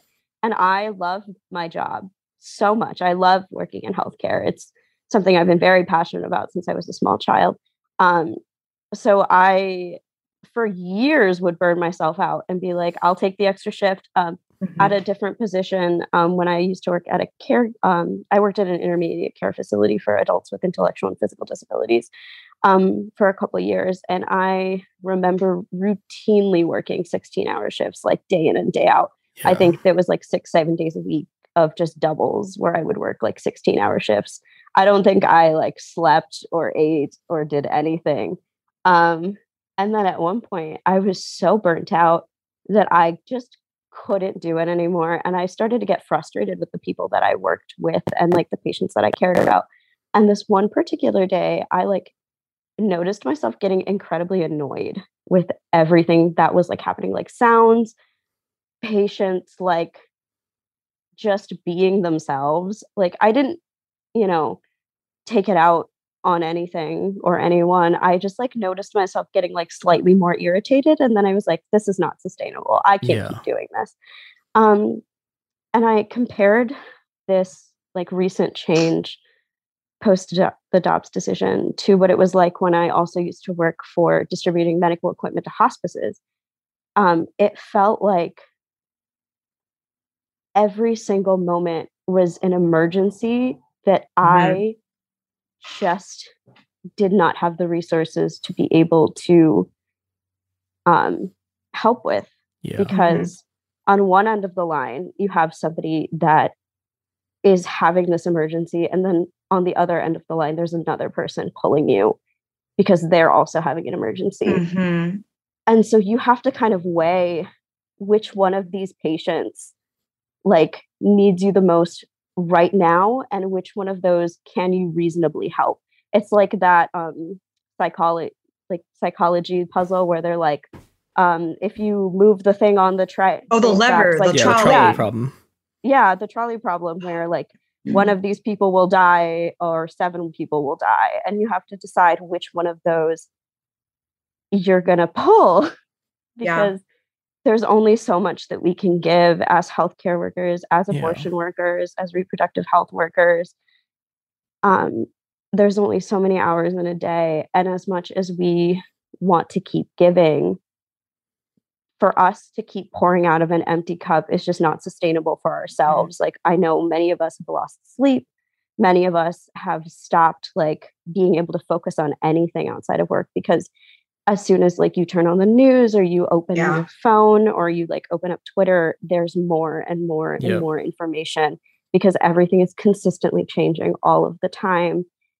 And like um West Virginia is currently having like their um their laws Charlottesville clinic, yeah. Yeah. Mhm. So that's new. And we had a couple calls come in from um no, we had Kentucky. Yeah, so that was new. Um and we're just starting to like really have a good pattern of resources for patients coming in from like Ohio. Um and now we're like, okay, well what about Kentucky? So we just like we feel like there's just one like hole in the dam that we put our finger on and then another one shows up and at some point we just have to know that we've done our best um, and that it's okay to take a second to rest um, and to you know go home and maybe like watch tv or listen to a podcast Yeah. um, but not uh, about or abortion. yeah and just forget about abortion for two seconds and because we will inevitably have to do it again tomorrow Mm-hmm. This reminds me a lot of um I did an interview like I don't actually it'll be a couple of weeks I guess by when this comes out with some organizers who were like trying to do like relief and aid for the the migrants who are getting bused to DC from Texas, I think from Utah too. And it was like they were talking about exactly the same thing where it's like we have to do this, we have to do this because otherwise no one's going to help these people, but like at a certain point it's like everyone has covid, like we just Mhm. can't and it I don't know. It, it's I think it's especially frustrating that this is happening because like those people were just like they have no resources, right? It's just a bunch of people who are doing mutual aid thing. But like this is Planned Parenthood, like they have resources, and they're not they're not doing this, and they're, they're doing this. I, I I talked to a nurse who's a, friend of mine a long time ago um on this show, and he talked. You know, he was a nurse during COVID. He's gotten COVID twice, I think, and like you know, he was talking about how like yeah he he had, he said this to me like thing I've, I've always remembered was like I've seen people die because of of I've seen people die because of staffing decisions. Yeah. And it's like it's this it's this moral blackmail thing where it's like in in order to like, this thing needs to be done, we're not going to actually provide you with enough resources to do it and we're going to make you responsible for the consequences of our actions. And yeah, it's it's grotesque. I, yeah. One thing that um really is just kind of like part of the trauma for the workers and, and, and honestly for the patients and for everyone in our communities because this impacts literally everyone is um just like turning like we do turn people away because uh, pregnancy is a time sensitive issue. And you know you have to get in in a certain number of weeks in order to get you know the type of procedure that you want in order to get a procedure at all. And these are people that are often parents the majority of people who have abortions are parents um, and they have children and they have jobs and or they don't have like pto and in, they live four hours away. So it's like how am i going to get to this appointment? So there's so many people that we have to refer so it's it's so much on your soul to be on the phones and you speak to mother after mother, like a single mother or somebody who lost a partner or they are, you know, um, they got evicted, and you're referring them to Detroit, which is also four or five hours away. And just to refer people to say, I can't help you, try calling this place. And to do that like multiple times in a row every day, mm-hmm. And then you're like, you're working seven hour days. It is really soul crushing because it feels like, and like you tell yourself, like, it's my, you know, we don't have the resources, we don't have the staff, we weren't prepared for this crisis. It's not on me, but it's very hard not to feel awful Yeah. Yeah. when you are turning people away because you don't i don't know any i probably turned like probably over a hundred people away on the phones and told them who to call. I don't know if they reached those places. I don't know if they called those places. For all i know they continued a high risk pregnancy and they might suffer health consequences or de- things that debilitate them for the rest of their life things that make their children's lives worse and i have no way of knowing. So it's just very traumatic to constantly be hanging up on the phone with people and just like sending them into like just a desert. I think the hardest part too is that these phone calls aren't like two seconds long. They're not two minutes. When we tell, when we answer the phones, abortion appointments take about 15 to 20 minutes to schedule. So this is a half an hour that you are getting to know an individual, a person. They tell you everything about their lives. They tell you Mhm. exactly what they're feeling, what they're afraid of, what they're going through, what their family's like, um, what their financial situation is like.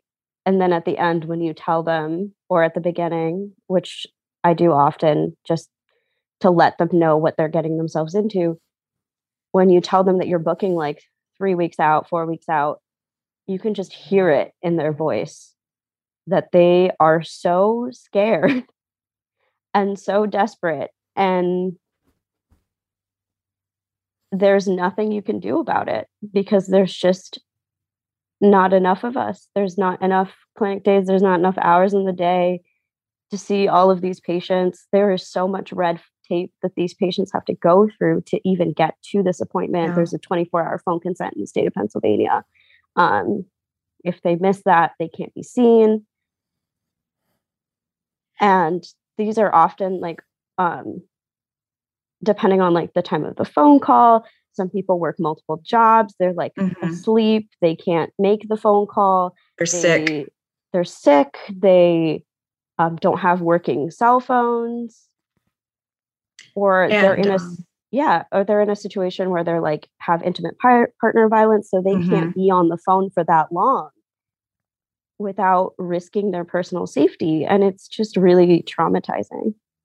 And I know that it's really common on the left and with like pro abortion people to say, like, you can't stop abortion, you can only stop save abortion.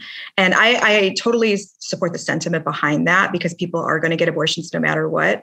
But people also need to think about the people who give up because I have wit- I have been on the phone with someone and heard them give up. Yeah.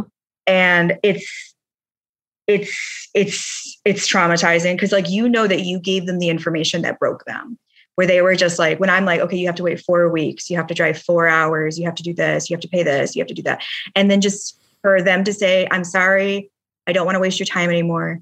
I just can't do this much right now. It's just too much. And just to hear their just resignation because you know i think i feel like you know, working in jobs, you might have heard people just like reach that moment where they hit their point, um, whatever their breaking point might be, whatever the context is, whatever the topic is. But like when it's your life and it's your health and it's your family, and they're just like, this is my breaking point, and witnessing that, that does happen. And it's a tragedy every time that somebody abandons what they really want and their health and their well-being. And um, and it does happen and that's why this is a tragedy that needs to stop and i don't know when it's going to stop because it just kind of seems like it's going to keep happening and keep going and going and going in which case the trauma is going to like move like right now we're like bearing the brunt of it but it's going to like radiate from us and our patients and we're Yeah, going to see the a- ripple effects This across is a the whole country generational trauma that's going to Mhm. continue for multiple decades. yeah Yeah, and, and it's I mean just on, on, on a basic like level, it, it it's not fair that even you have to deal with this. Like this this shouldn't be happening at all. Like the, and it- it's it's that it's that like like all of the evil of the American settler state falling on like a bunch of people who have nothing and then a bunch of workers who are expected to show up and have to deal with all of their with all of their trauma too every day and it's just like a trauma palooza yeah and it's it's like like flags and t-shirts. But Yeah. um, and then we had a union rally recently, and um, uh, we were very open in talking about how a lot of us work two jobs and and we have staff members who donate plasma. So it's like we're doing this on top of a second job and donating our like bodily Yeah. fluids. I spoke at this rally and I was like, we're literally giving our flesh, blood, and tears Yeah. to this whole thing. Um, because it's just, we love it. We love all of our patients. We care about the work. We really want to make sure that our patients are going to be okay.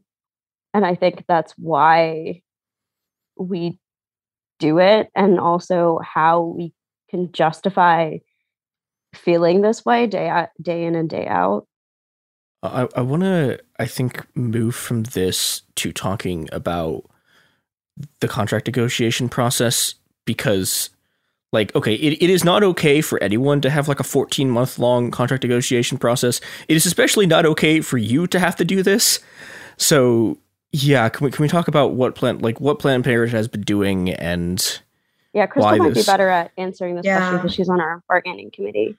I'm on the bargaining team. Yay me. Hey. I've been doing this for 14 months and like just oh god, I'm so sick of these meetings. I'm so sick of them. so, so I'm so sick of them talking to their lawyer. Um it's been long. They've been dr- just um really just dragging themselves. It's like carrying a dead body. Just like like it's like oh come on come on are you are you okay we're gonna we're gonna get there you know like I'm, we're just like dragging them and um they are afraid of everything everything is we gotta see we gotta check we gotta we gotta look into it and then you never hear back. Or maybe you hear back like three months four months later. Um they constantly want to bring in a mediator constantly. Yeah. and it's like there's nothing to mediate. Like Yeah. what, what are we going to mediate? You telling us that you got to get back to us? Like what, what's there to mediate there? Um and they're like it'll move it along. And it's like yes because they're doing the job for you. We want you to do it we want you to have answers you to figure it out. You're the bosses. You make the money. You're the one running the organization. Um sorry i started getting salty. No, it's the bargaining team has has um being on the bargaining team has really nurtured my rage. Um it's been very exhausting and i know we're going to win a good contract because we are badasses and i think we're a really strong union and really strong team. Um and we need we need a livable wage because we're we're getting pummeled. So um it's been really frustrating i guess it's like in short it's really drawn out frustrating disrespectful. I feel like my time's been disrespected. Yeah. you know i turn up every day um, for for my employer in the clinic. I'm an excellent worker and uh, and they just waste like two three hours of my evening constantly i could have been on my porch drinking tea or something i don't know something relaxing Yeah, and I guess like, like any I guess the, the other part was like like every every day that they don't like sign a contract is another day they get to get away with not paying you, not bringing Yeah. more staff, and it's and they're constantly trying to, to get delay contract negotiations too where they're like oh Yeah. if you do this we can we'll give you a couple pennies and then we won't make any you won't be able to make any economic changes until the next fiscal year. And it's like you think i want to wait till next july? I have a life.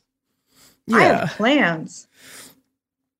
Yeah, I mean, I think we- we've talked about on the show before that like one of the one of the most common ways that uh, one of the most common ways that unions fall apart, and one of the things that corporations do and NGOs do to crush them is by trying to make sure the fa- the first contract fails. And Mhm. yeah, it's, it's a union it. busting thing, and it's grotesque, es- especially that it is like okay, like with capitalist firms, like yeah, you expect them to be union busting, right? Like that that's their job. Their job is to ruthlessly smash labor. But it's like this is an NGO. Like their job is to provide healthcare for people. They're supposed to be a progressive organization. They're still doing this, and it's I don't know.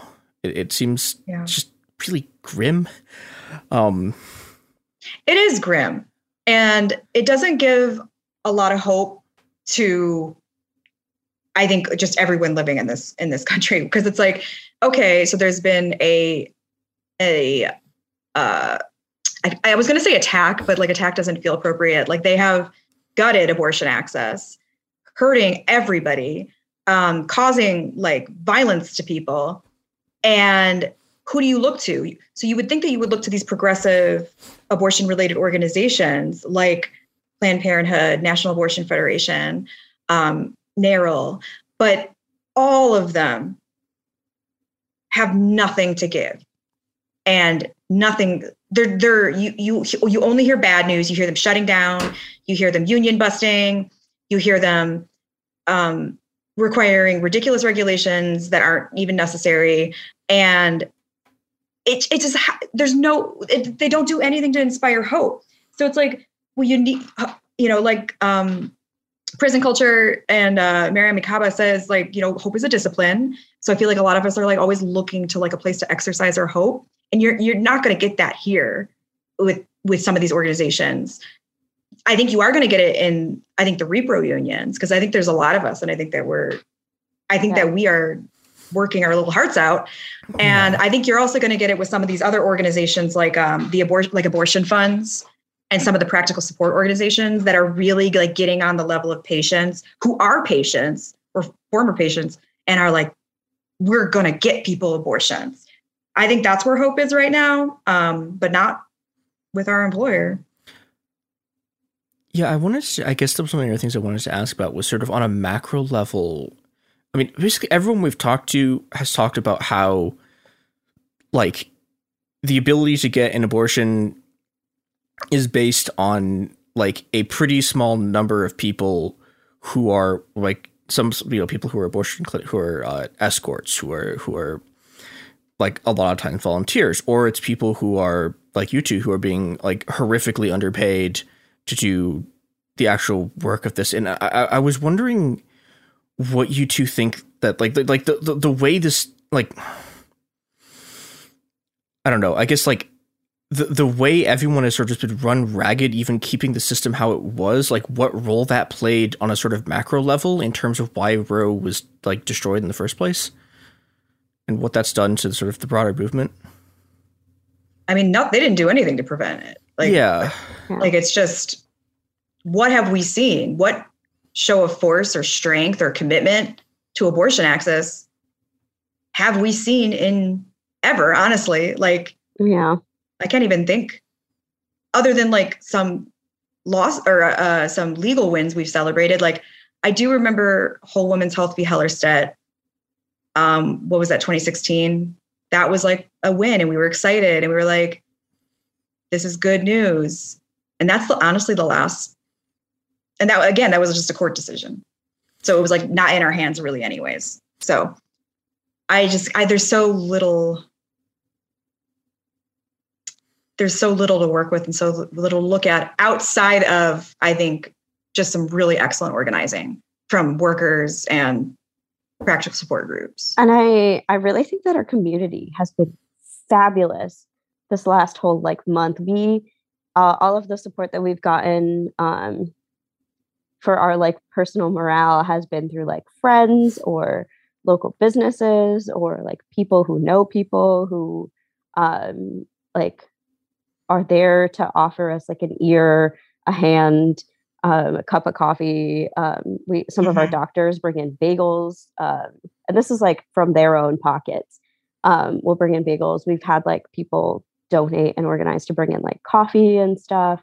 Um, I know that Crystal was receiving a lot of like donations herself um, that we all use to buy ourselves like food, mm-hmm. drinks, stuff for yeah, our. People were just like lounge. sending me money for the staff.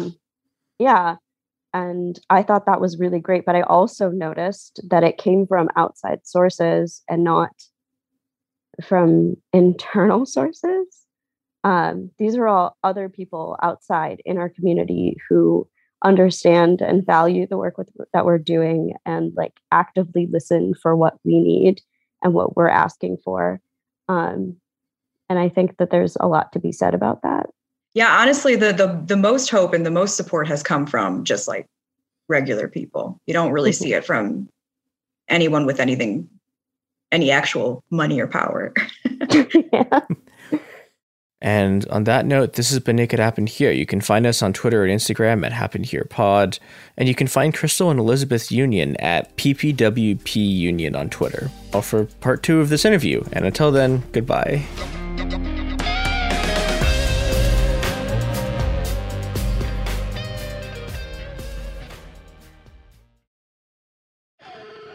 Bean Dad, The Dress, 30 to 50 Feral Hogs. If you knew what any of those were, you spend too much time online.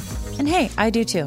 16th Minute of Fame is a new weekly podcast hosted by me, Jamie Loftus, where every week I take a closer look at an internet character of the day. Who were they? What made them so notorious? Why did the internet choose them? And what does a person do when they're suddenly confronted with more attention than the human psyche can handle? I'll be talking to internet historians, experts, and yes, the main characters themselves to get a fuller picture. Because I think that even outside individual experiences, a character of the day tells us something about how the internet worked at that time and how the attention economy developed into the freaky three headed dragon it is today. Together, we probably won't be able to properly log out, but we can take a walk down scary internet memory lane and see one day a little more clearly. Listen to 16th Minute of Fame on the iHeartRadio app, Apple Podcasts, or wherever you get your podcasts.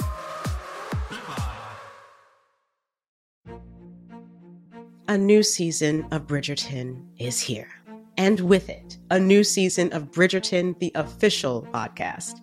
I'm your host, Gabrielle Collins, and this season, we are bringing fans even deeper into the ton. Colin Bridgerton has returned from his travels abroad. Is betrothal written in the stars for the eligible bachelor? Meanwhile, the ton is reverberating with speculation of who holds Lady Whistledown's pen. We're discussing it all.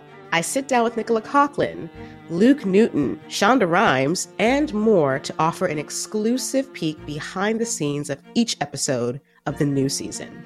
Watch season three of the Shondaland series on Netflix. Then fall in love all over again by listening to Bridgerton, the official podcast, on the iHeartRadio app, Apple Podcasts, or wherever you get your podcasts. Subscribe to catch a new episode every Thursday. Danielle Moody here, host of the Woke AF Daily podcast. We've been with iHeart's Outspoken Network for a year, and what a year it has been. Every weekday, I navigate our rapidly changing world alongside our series of fabulous expert guests. As we head deeper into 2024 and yet another life changing election cycle, Woke AF Daily is here to keep you sane and woke. Woke not just to the latest headlines, but also to the collective power we all have. Woke to the need to build community with those around us. Woke to how to avoid burnout, and woke to the ways we can all find joy in the madness. Make Woke AF Daily with Danielle Moody your podcast destination for 2024 election news and analysis. And tune in to hear the ways I am working to stay grounded amidst it all. Listen to Woke AF Daily Season 5 on the iHeartRadio app, Apple Podcasts, or wherever you get your podcasts.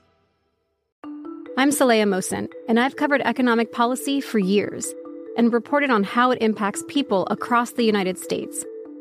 In 2016, I saw how voters were leaning towards Trump and how so many Americans felt misunderstood by Washington. So I started the Big Take DC. We dig into how money, politics, and power shape government and the consequences for voters. It's an election year, so there's a lot of focus on the voters that TikTok is reaching. The initial reaction is like, oh, things are looking so resilient. I don't want to be too pessimistic, but I just don't see the political will down in Washington right now to, to change their tune. I think the American electorate has been signaling that it expects a rematch of the 2020 election. These are unprecedented times. With new episodes every Thursday, you can listen to the Big Take DC on the iHeartRadio app, Apple Podcasts, or wherever you get your podcasts.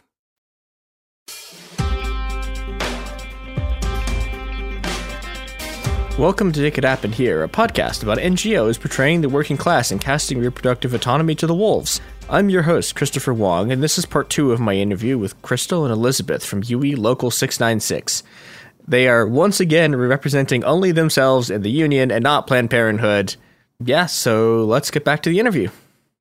Okay, should should I should I do a incredibly long and drawn out metaphor about migrant workers in China? Go for it. It's your Why podcast. not? Yeah. okay, so I'm, I'm gonna I'm gonna I'm gonna I'm gonna do a metaphor.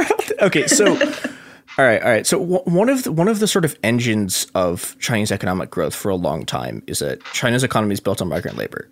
There are, I think it's like 250 million migrant workers.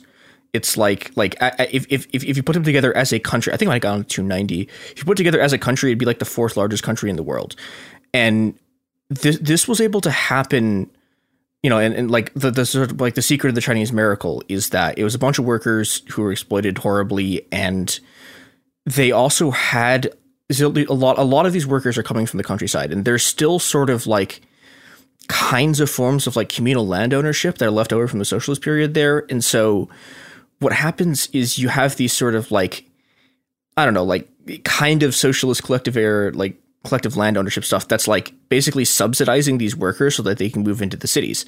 And this means that their bosses have to pay like their, their their bosses can pay them less because part of their income and part of their support network is coming from something that's outside of the outside of the sort of system.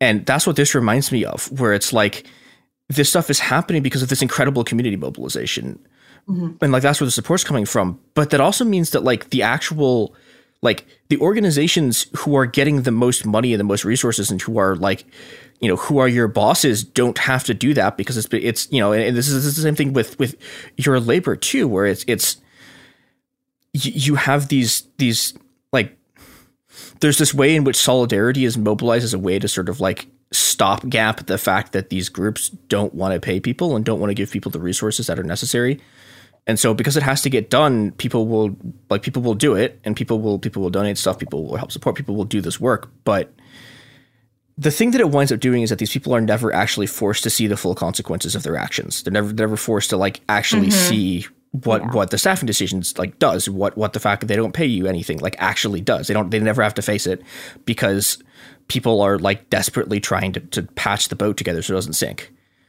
Yeah.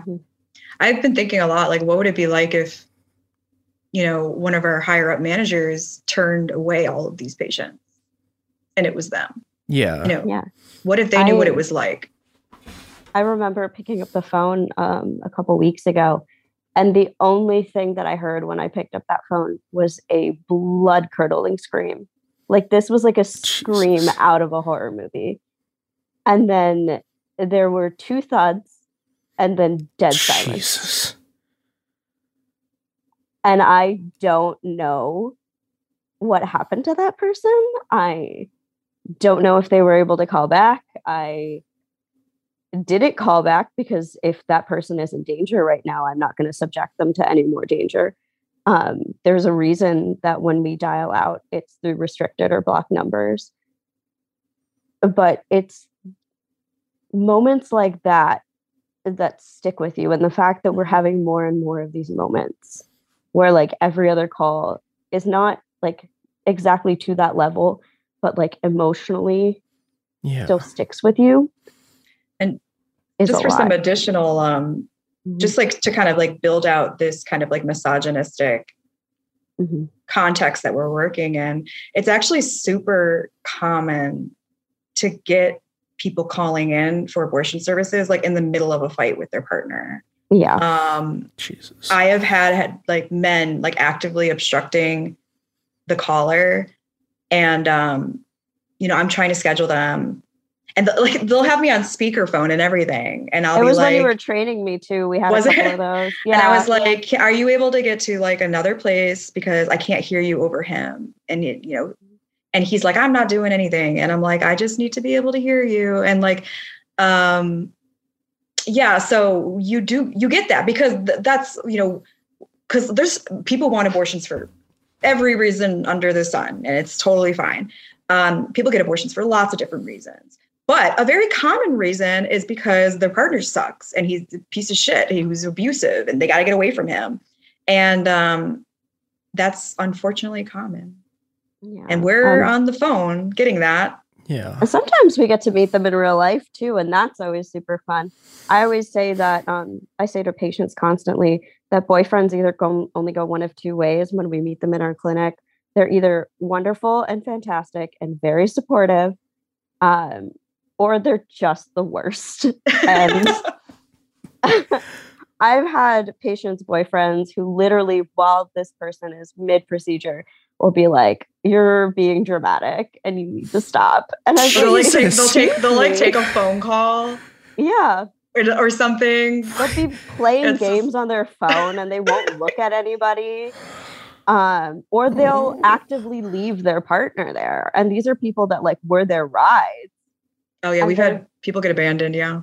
Yeah, they'll just be like, I'm done. I'm bored. And then they'll just leave. Yeah. And it's just so frustrating. lot to deal with. We have a lot to deal with as staff, and I always Yeah. tell people because I, I train um, staff at the clinic, and I'm always like, we see everything here. And when I say I say that, I mean it. We see literally everything. Like you Mhm.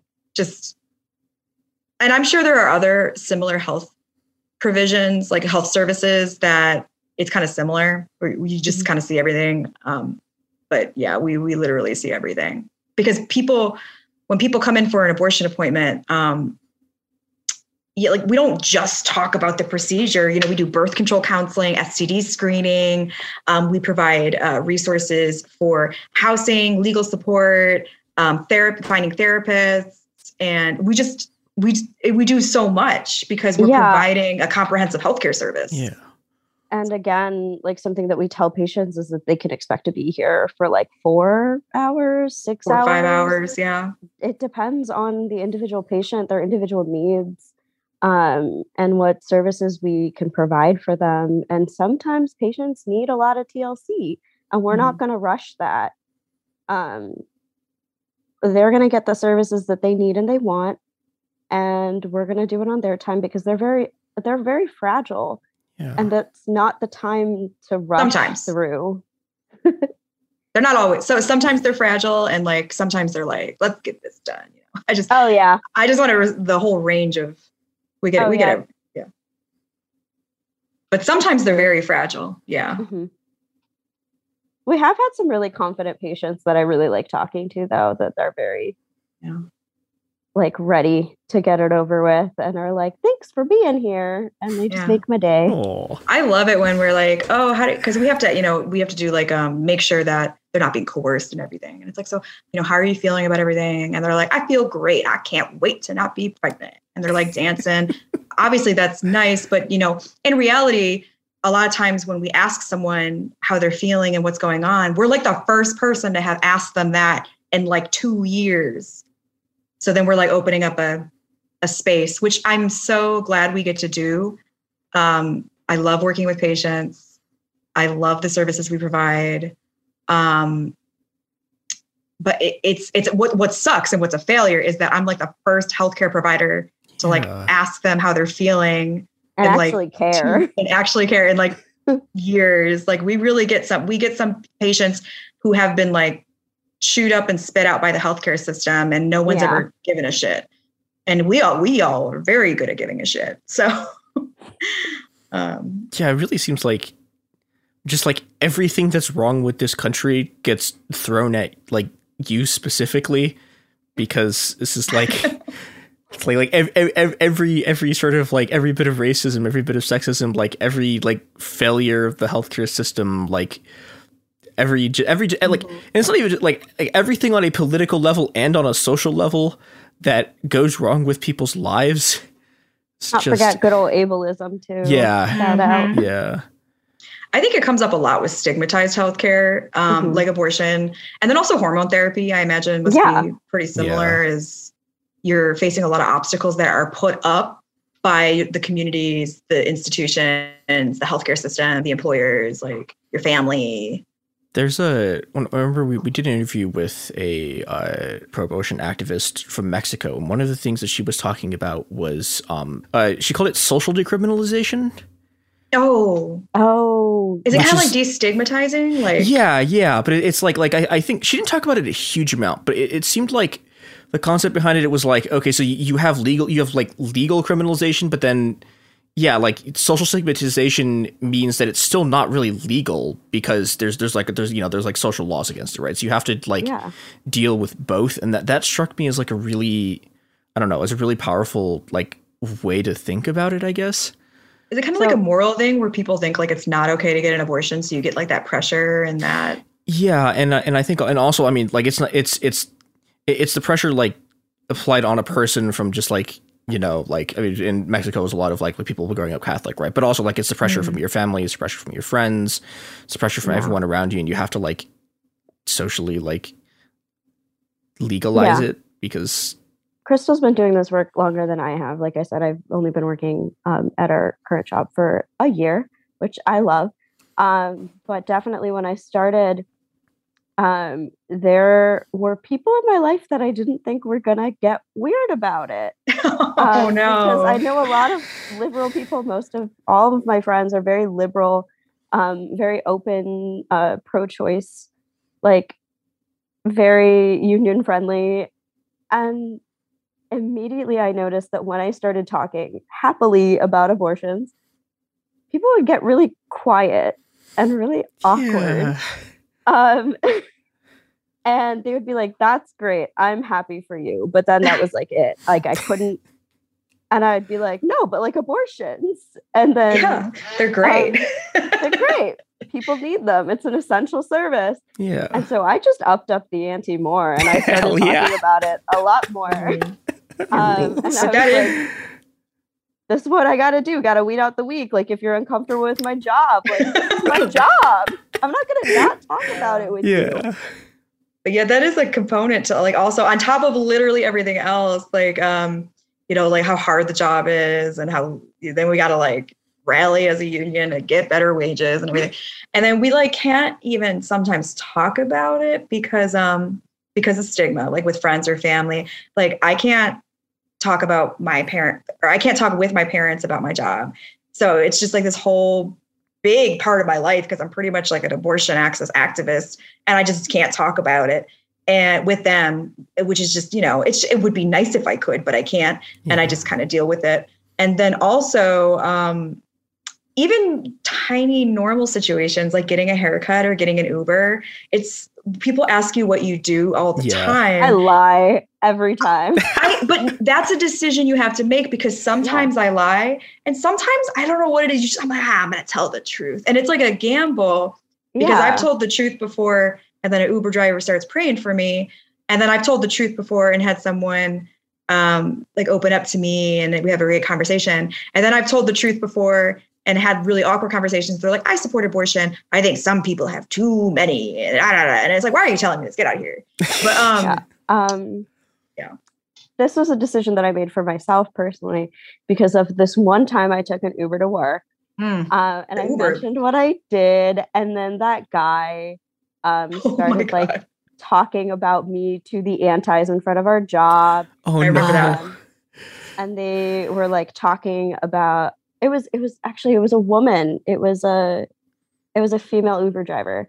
I mentioned this to her um and she went up and was like i think that like what you guys are doing is like she was talking to the anti specifically. She was like what you're doing is too aggressive. You need to buy the building next door oh my god. set up shop there and make it less antagonizing so people want to listen to you and then immediately in the group chat, everybody was like, "Who's talking to the antis?" And I'm like, "I just mentioned that I worked there." Um, it was just a lot. So after that, I was like, on my way to work at the very least. I'm just not going to talk about it. I'm going to be like, I work at a doctor's office downtown. I know. It's like risk assessment. Yeah. I, I, feel like the antis learned my name by listening for the Uber drivers. And I've gotten Uber drivers, yeah. they're like, Who are you? What's your name? And I'm like, I'm not going to tell you because there's a dude standing there that wants to follow me. So you're going to deal with it, Uber driver. yep. We got to switch up patterns when we come into work sometimes too. And I do when I actually started, um, when I call an Uber to work, because I don't have a car all the time because I don't get paid that much. But um, uh, when I have to Uber to work, um, uh, I've started getting dropped off like somewhere else and just walking yeah. in because it's just too too many problems. Too much. Too much. Like it's yeah. I much. got I get dropped off at like a different location, like a couple blocks away from work, at a different spot usually, and then I just walk in. Like if you you might just want to go to work and drink your coffee, and you have like your Uber driver joining the protest outside. It's like ridiculous. Yep. yeah. it's worse because they know they picked you up. They know where you live. Yeah, and they know Yeah. your name. Yep. they know your name. They want to shout your name out the door. It's like Oh, god. because yeah, the protesters learned my name and they like chant my name and we're like, I'll walk by and they'll be like, the whispering my name. I'm like, what is this? This is kind of this is kind of kinky, but like, yeah. I don't, Didn't we decide that they don't actually know who you are? They just think everybody with bangs is you. yeah, yeah, yeah. So for the listeners, I have like pretty um, blunt bangs. Blunt and- bangs. Yeah. But I'm not the only worker in the building, obviously, who has bangs. But so everyone in the building is like Crystal, Crystal, Crystal. Everybody with bangs is an abortion worker named Crystal. I guess that's reassuring, but also bad for other people with bangs because they might get killed. yeah. It's like funny, but not funny. I'm just you got. We try to like make light of it. We Yeah. all we have to. Yeah, so uh, the other thing I just wanted to ask about was Crystal. Yeah, you've had like the bosses doing disciplinary action for stuff that you've been doing in terms of union stuff. You want to talk about that a little bit? technically pre-disciplinary but i mean like what does it matter because like the point is the same is is intimidation Yeah. um it's very easy to do is to get your lawyer get your hr and have them talk to someone and then everybody knows about it because everybody talks at work and bad gas travels fast and um then they and the whole idea is to and to scare people into not talking to reporters not talking to um, people about what's going on. And I feel like it's difficult to talk about what's been happening. Like this is like I, I keep saying it, it's a it's a national health crisis, it's a disaster, it's it's a tidal wave, it's a hurricane, and it's generational trauma. We're using all of these words, and then like I feel like be, I'm pressured into not even talking about it because I'm talking about well, everything. I'm talking about how we're understaffed. I'm talking about how we're seeing patients from all over. I'm talking about um, how how traumatizing it is.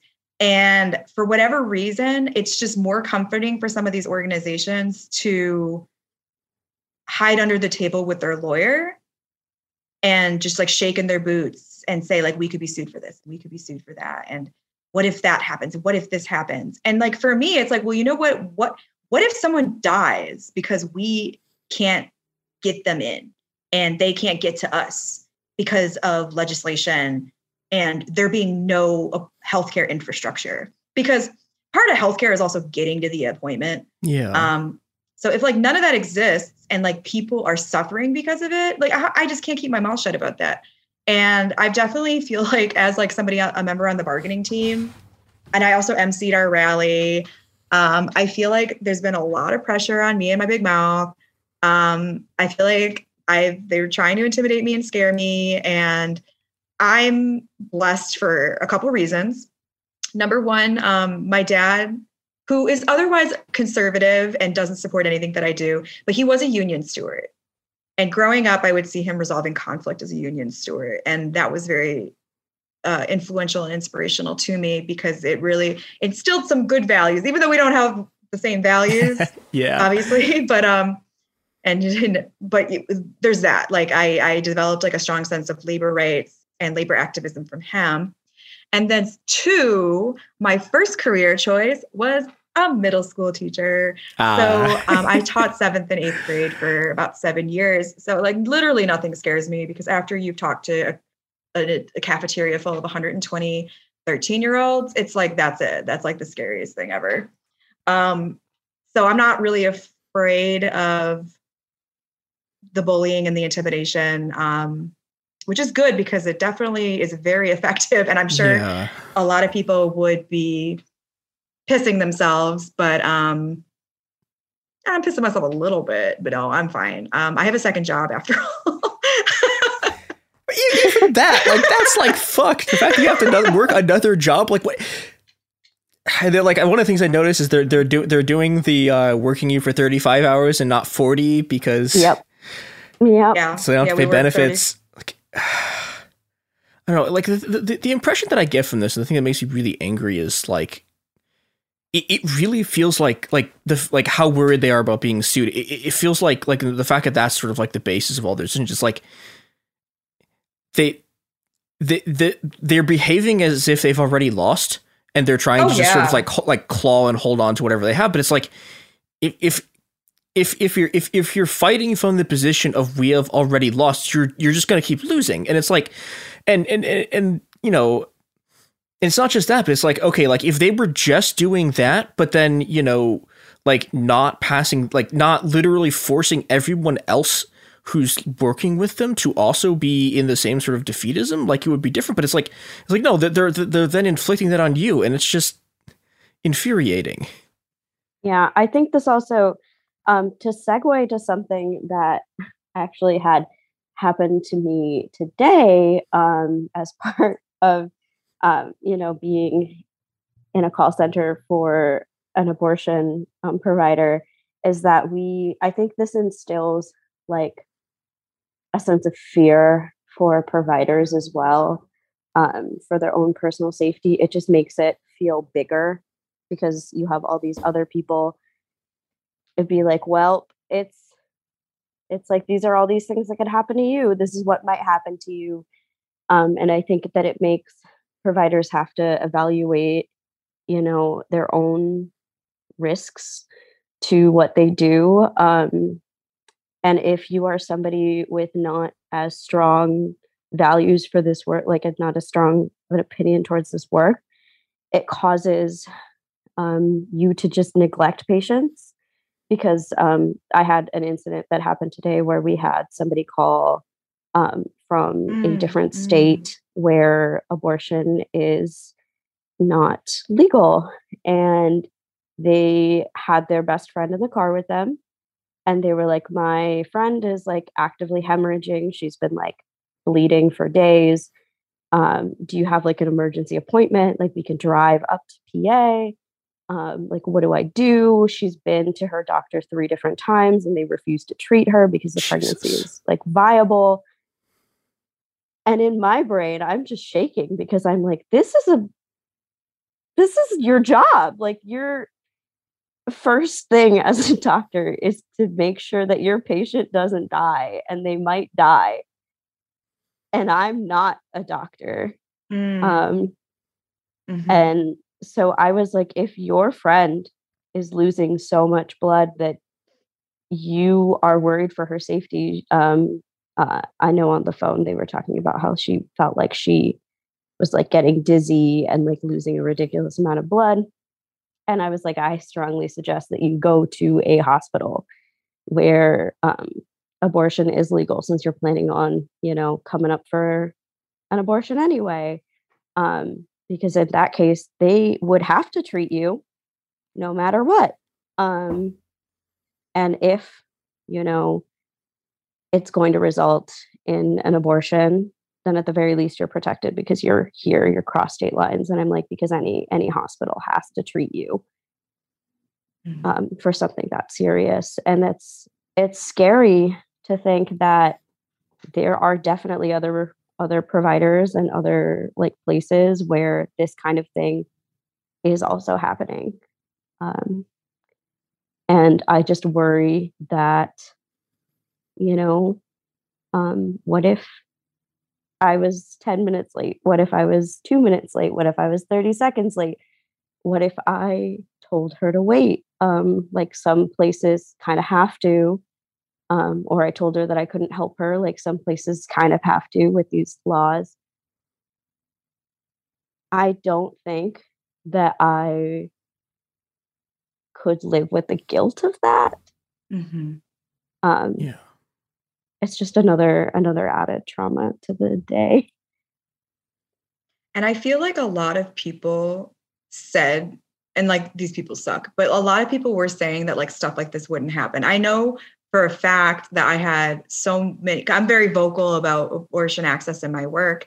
And I've had people tell me like people won't be hemorrhaging and driving across state lines. And I'm like, absolutely, they will be. Absolutely. And this was like a month ago. And then, well, more than a month ago. Time goes fast. But like this was like prior to Dobbs, I should say. But um, and it, it, it's just when they were telling me like i don't believe you and i'm like what do you mean you don't believe me this is the most believable thing and then to have had people say that it wouldn't happen and to like call me a liar and like a drama queen. And then now to like i mean i wasn't i didn't get a call like that but like to hear like my coworker and like and then just like hearing it happen elsewhere because like you know we have comrades and and union um siblings in ohio um with other unions and they've talked about it happening. And just so hearing my my um my peers talking about it and just knowing like we knew this would happen. And we i just it feels like we just like walked right into it with no plan. There's still no plan. People are still in cars drive across state lines while actively hemorrhaging. And i don't know what will be done other than us workers really stepping up and hopefully the community then supporting us. Um, because we can't do it without community support. Like like elizabeth was saying before you know oh and when elizabeth was actually talking before about the food that we've been getting from the community and this also made me think of um, what it looks like to turn up for workers in general because you know we're all workers here and like we know what it feels like where you're too busy to stop and eat and, and you're just going through your day and you're running on fumes and you're exhausted.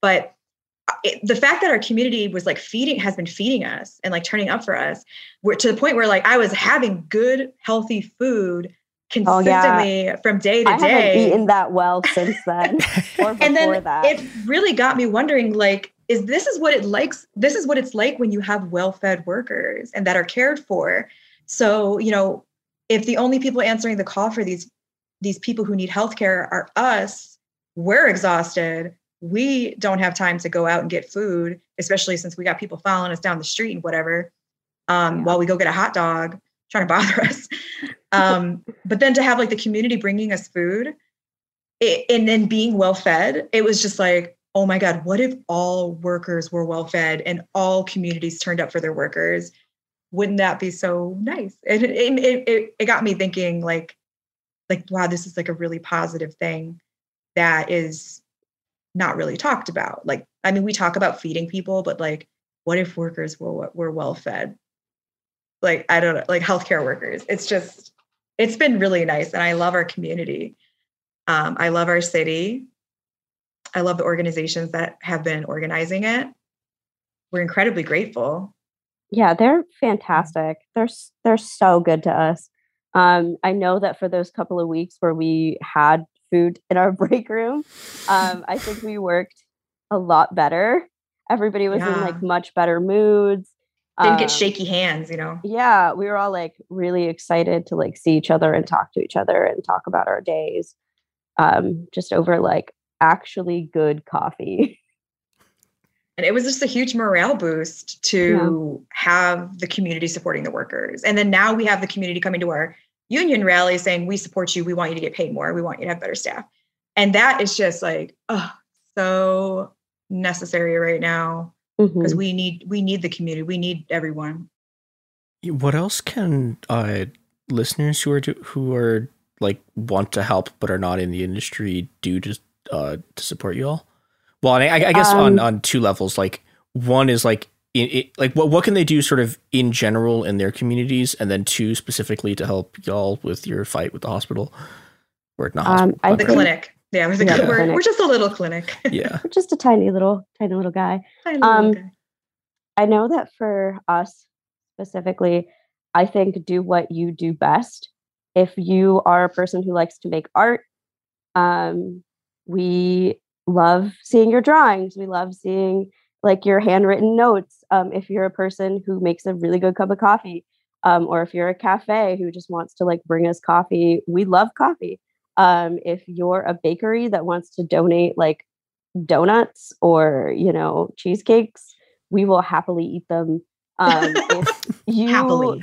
yeah, if you want to like send us a bluetooth speaker so we can like listen to music during the day uh, whatever you do best is what we would love. As long as it comes from like you comes from your heart like we love um, weighted blankets and fluffy things and snacks and just um, all of those things that come like from the heart make us feel like it's worth it um, at least from the community um, and things also that we don't have to think about Um, because as beautiful as make your own taco kits are, we still have to have time to make our own tacos. Assemble the taco. Yeah. yeah. So if if there's anything that you could just like throw at us and it's already like put together, like assembled, has very little thought, like a um, a zombie or a toddler or a burnt out abortion worker can, you know, put two and two together. We love those two.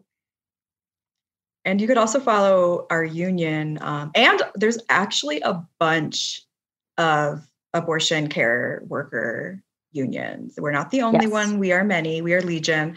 Um, so you could really follow any of us and just boost what we need because Yeah. right right now the PPFA union like New York City, San Francisco is is needing a lot of boosting with their what they're doing. Guttmacher union needs a lot of love and support. But our union, uh, UE Local 696, um, our social media is at PPWP Union. Um, not to self promote, but if you go on there, there are videos of our rally, and I made a uterus shaped pinata. If anyone wants to see us bust it open, It's pretty. We did- It's pretty cool. We busted open a uterus shaped pinata at our rally, and as we brought up a a, a um, union family child because it was a it was the son of uh, a, a local union member. Uh, we brought him up and we helped him smash the pinata, the uterus pinata. And as he was swinging, it was like, this is what we think about low wages. This is what we think about SCOTUS. This is what we think about understaffing. And then candy just like burst out of it. It was like a normal birth, you know, Yeah. glitter and candy pop out. Mhm. Very realistic. Actually, abortions too. People don't know this, but glitter always comes out during an abortion. can confirm. there's gonna be there's gonna be like three people who actually believe you. And they're gonna they're gonna like tell their friend this, and their friend's gonna be like, "What are you talking about?" They're gonna be like, "No, no, I heard it on a podcast." And we're like, The cervix sprays glitter when you when you touch it. Dilating the cervix is really just opening it up so that it can have glitter come out. Yeah, I guess. Well, okay. So, logistics wise, yeah. If if you send me links, I will. We will put them in the episode description. Um, Sweet. yeah, and uh, yeah. I guess. Do you two have anything else that you want to say? Um, I don't think so. Other than like, thank you for having us. Yeah, of course. Um, this is super fun. We had a great time. Yeah, me too. Yeah, it was good. I We're love both talking about abortion. Oh yeah. Oh my god, me and Elizabeth on the phone just gabbing away, and it, we'll we'll we'll like be on twenty on a call twenty minutes talking to like someone who who needs help, and then we'll like get off, and then we'll be gabbing about whatever for like ten minutes, and Mostly TikToks. mostly TikTok. But um, yeah, no, it's it's so important to that we can be platformed as like abortion care workers, as union members, Mm-hmm. as people working in a stigmatized field during a crisis. It's very it means so much, and it's meant a lot to me to see how many abortion episodes this podcast has. Like, yeah. you're When really trying to- covering everything. Yeah, I was looking them up and I was like, there's it's it's every angle of abortion care and I Yeah. love it. It We love to see it. my knowledge too. And We love to see it. You're gonna run out of Mhm. topics though eventually, but you really should have an episode about the cervix glitter. yeah. So this will this will be our April. Well, actually, wait. Our, our April Fool's episode is actually booked. Could be the second April Fool's episode. More people need to know about this phenomenon. All right. Uh, th- this this has been It Could Happen Here. Uh, you can find us in the places where you know where to find us because we say this at the end of every episode. Uh, yeah. Thank you to you again. Yeah, no problem. Thank you.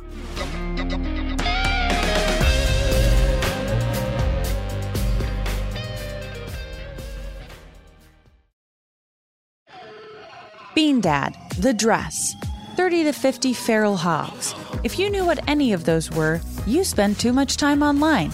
And hey, I do too. 16th Minute of Fame is a new weekly podcast hosted by me, Jamie Loftus, where every week I take a closer look at an internet character of the day. Who were they? What made them so notorious? Why did the internet choose them? And what does a person do when they're suddenly confronted with more attention than the human psyche can handle? I'll be talking to internet historians, experts, and yes, the main characters themselves to get a fuller picture. Because I think that even outside individual experiences, a character of the day tells us something about how the internet worked at that time and how the attention economy developed into the freaky three headed dragon it is today. Together, we probably won't be able to properly log out, but we can take a walk down scary internet memory lane and see one day a little more clearly. Listen to 16th Minute of Fame on the iHeartRadio app, Apple Podcasts, or wherever you get your podcasts.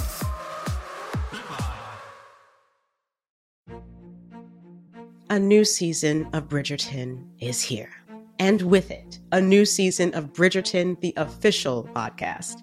I'm your host, Gabrielle Collins, and this season, we are bringing fans even deeper into the ton. Colin Bridgerton has returned from his travels abroad. Is betrothal written in the stars for the eligible bachelor? Meanwhile, the ton is reverberating with speculation of who holds Lady Whistledown's pen. We're discussing it all. I sit down with Nicola Coughlan, Luke Newton, Shonda Rhimes, and more to offer an exclusive peek behind the scenes of each episode of the new season. Watch season three of the Shondaland series on Netflix. Then, fall in love all over again by listening to Bridgerton, the official podcast, on the iHeartRadio app, Apple Podcasts, or wherever you get your podcasts. Subscribe to catch a new episode every Thursday.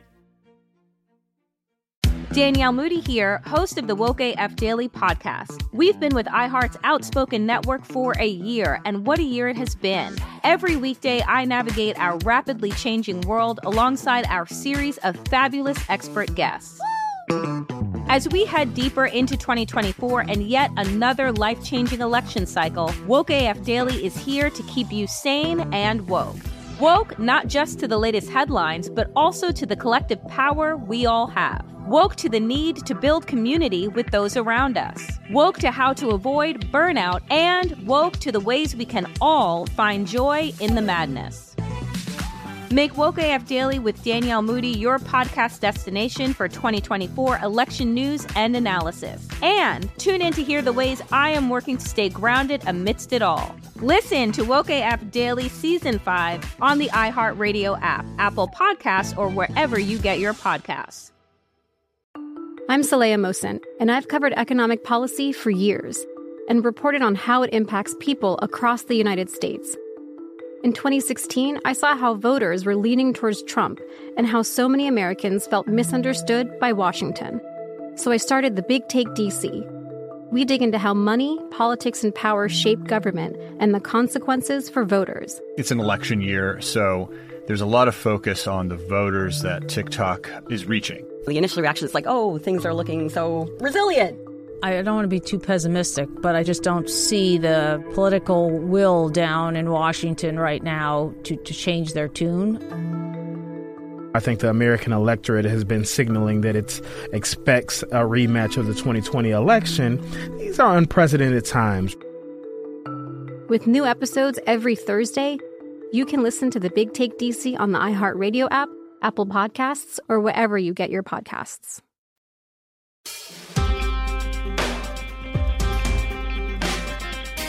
It Could Happen Here is a podcast. Sometimes it's about good stuff and uh, ways people can fix things. Sometimes it's about frightening stuff, like today. Today's a scary episode. Joining me to scare everybody is Professor Calvin Norman. Calvin, how are you doing today? Oh, Robert, I do well some days, but most days not. I work Yeah. on climate Yeah. change, invasive species, forest health issues, and chronic wasting disease. So, Most are there problems with days. those things? Okay. Well, actually, you know, last time we were on, we talked about climate change. Solve that, so we're we're good there. That that's Yeah. all been solved. It turned out. yeah, we lo- we locked that down, right? Yeah, you is Oh, we yeah. got the we got the eels fed. That was the problem. Oh yeah, yeah, yeah. There's like a car company that's electric Yeah. now. We're good. Yeah. We're n- we're nailing it. So Oh, yeah.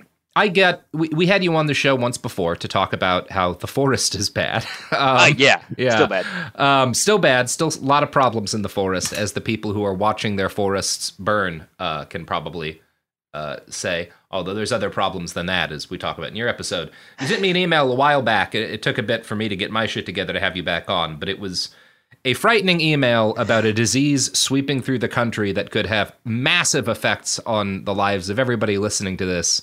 Um, and it's not one of the diseases that you're all thinking about. I know there's a couple things that meet that decision. that that like there's a couple of different diseases running unchecked throughout the United States at the moment and the world. Um, we are not talking about either of the ones that are big in the news right now. Uh, we're going to talk about chronic wasting disease. Calvin, do you want to kind of introduce that concept to the people? Because this was not something I really I'd heard of it, but I didn't it was just kind of like you know animals have weird diseases right cats get you know lymphoma or whatever i never thought about it much as a as a thing that was a problem other than a problem for some deer but it is it is quite an issue Yeah, yeah. It's if it stays in deer, I will be happy. Let's put it like that. Yeah. So, um, we're gonna actually like do a little, little throwback to the past here. Watch, watch out, everyone. Hold on.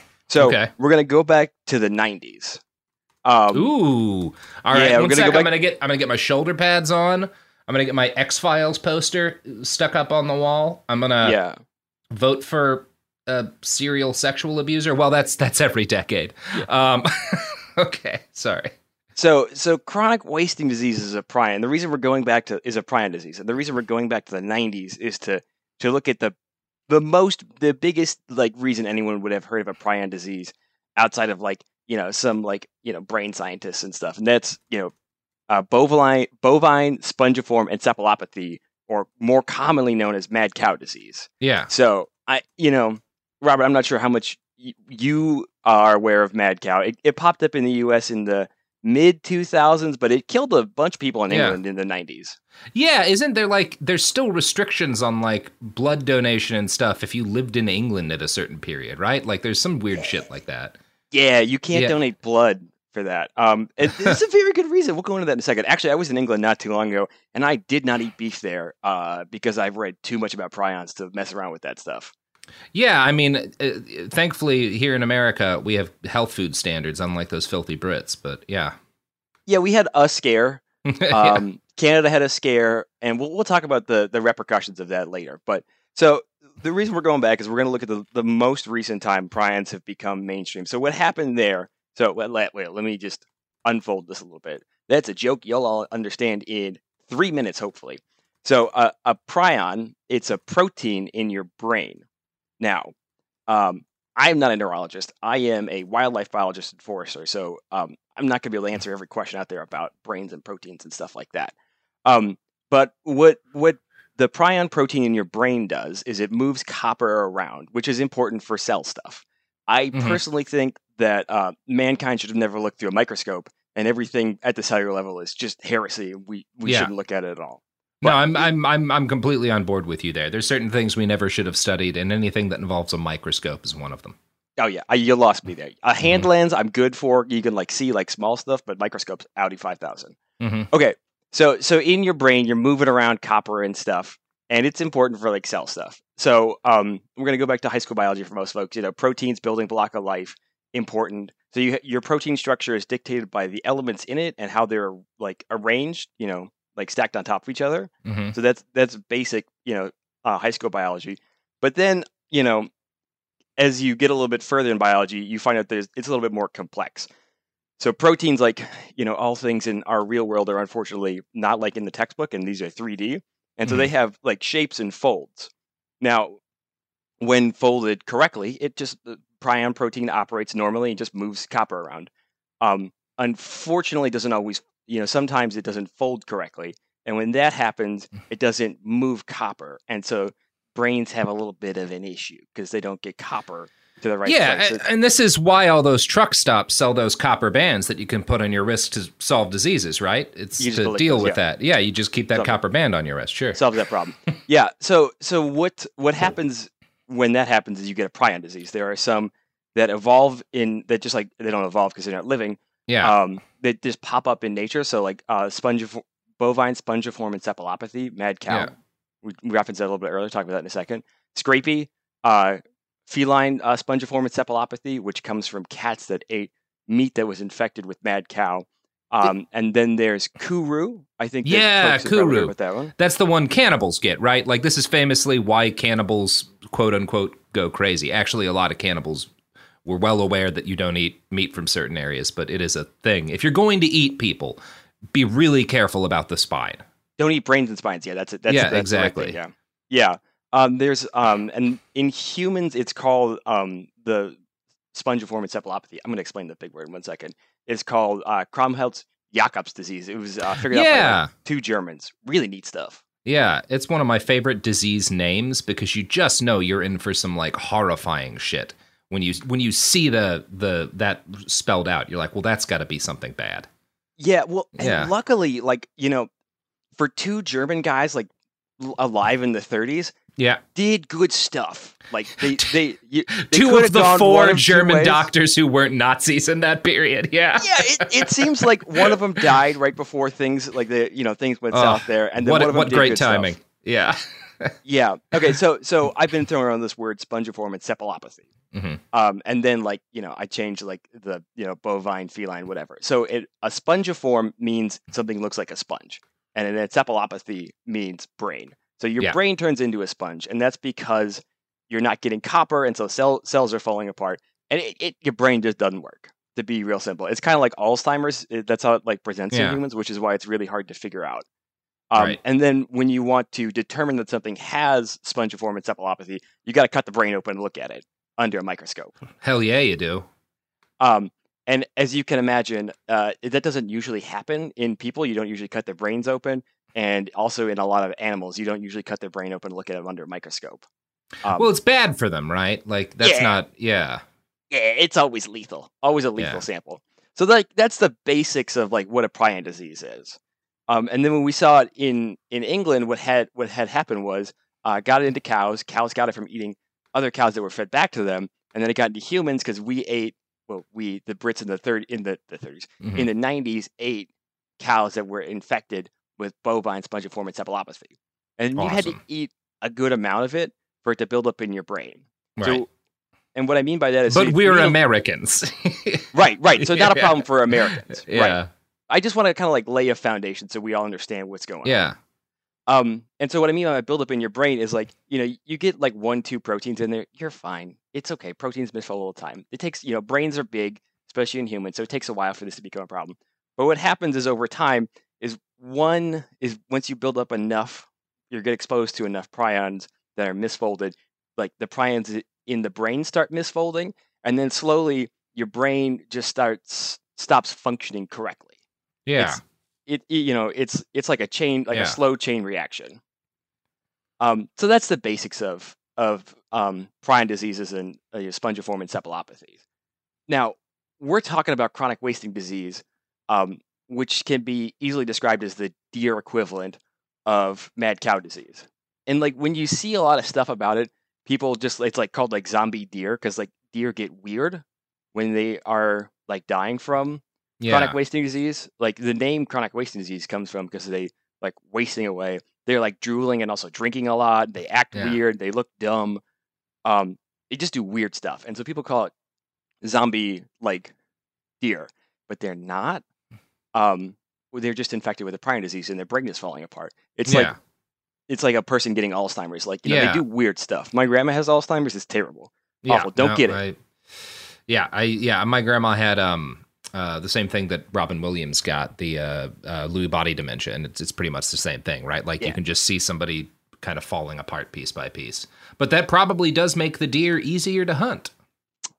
Yes, and it also makes it really easy to identify when it's in ad- its advanced Yeah. stages in deer. So we got a kind of an understanding of about it, but like, you know, why do we care? We are people. We are not deer, right? Robert, are Got you it. a deer?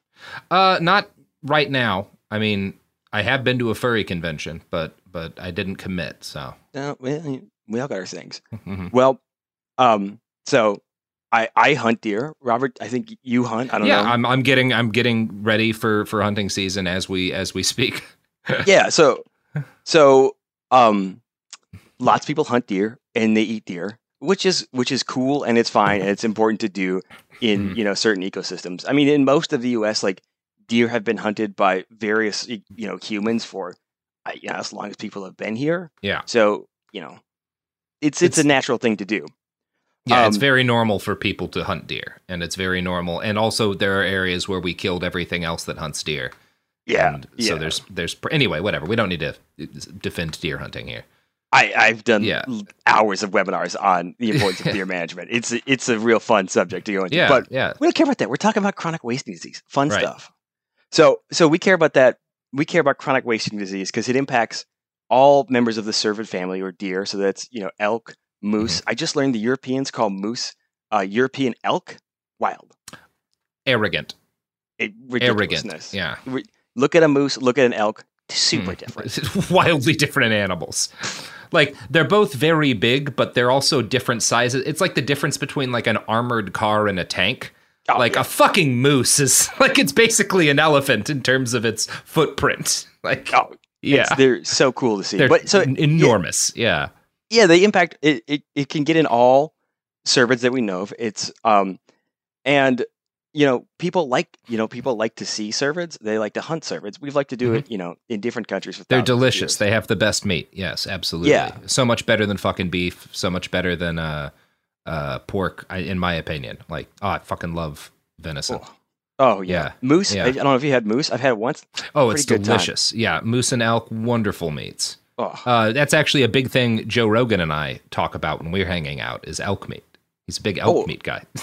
That's good. I, I've uh, I've never I've never hunted an elk. I've put in for the lottery every year, but it's hard to get hard to get elk tags in Pennsylvania. I know it's a real surprise. Yeah, you know what? I'll, I'll go ahead and reach out now. It's easy to get the tags here, but it is hard unless you have a friend with land that elks are on to actually hunt them as as much as it, it could, yeah. Anyway, if you've got land in Oregon and you want me to hunt elk on it, hit hit us up. Yeah. So so you know, as we can see, there's a, there's a clear demand for cervids and cervid products, and so Mm-hmm. in like the 50s and 60s, people started. You know, they're like, well, you know, sometimes you're not always good at hunting, and not everyone wants to hunt, so they started trying to domesticate and farm them. right. Um, yeah, cervids famously like running away. I've Yeah. seen a lot of deer tails. Robert, you hunt? I'm sure you have. Yeah, yeah. And a lot of like tracks that you can tell and like with shit or something near them that like, oh man, I fucking missed that son of a bitch by like 30 seconds. Yeah. Yeah, and if if you even if you drive around, you'll see just they're like, "Oh, car, I'm out at five thousand. They, they Yep. don't need to be here." Uh, sometimes they go across the road and you hit them. Uh, that's a Yeah. different story. Mm-hmm. Um, then you so get your free meat in yeah, some so- states. Yeah, well, you know, sometimes it's bruised to heck, but Yeah. uh, that is how I get to eat some moose. Someone hit it with a car. Hell yeah.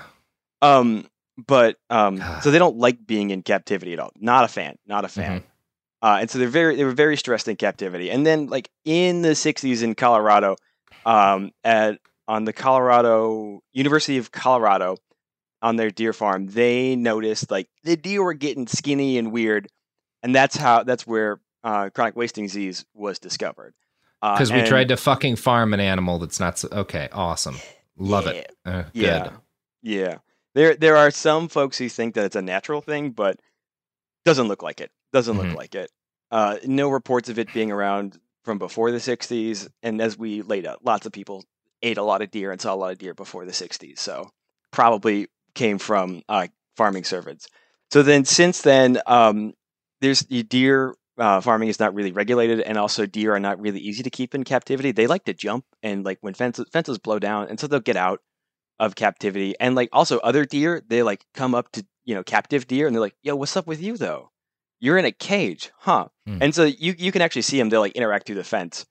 Um, and that's probably how it got out of containment is through interactions and you know cervids being spread uh, around the country. And so now chronic waste disease is found in 30 states, I think four Canadian provinces, uh, Scandinavia, and Korea. So I think Mhm. it's four or five countries. Uh, so so it's out there. It's out there. Um, and it, it's infecting cervid populations across the U.S. and across the across Canada, the world. Um, uh, it's real bad. It's real bad. So Yeah. if you're a seems like a problem. Yeah. yeah. So if you're a deer, what happens is you either interact with another to, to pick up chronic wasting disease. We'll go through the deer kind of the progression in deer. To pick it up, you either interact with a deer that has chronic wasting disease, so you go up and smell them, you lick them a little bit. Uh, deer groom each other, you know, they, they animals.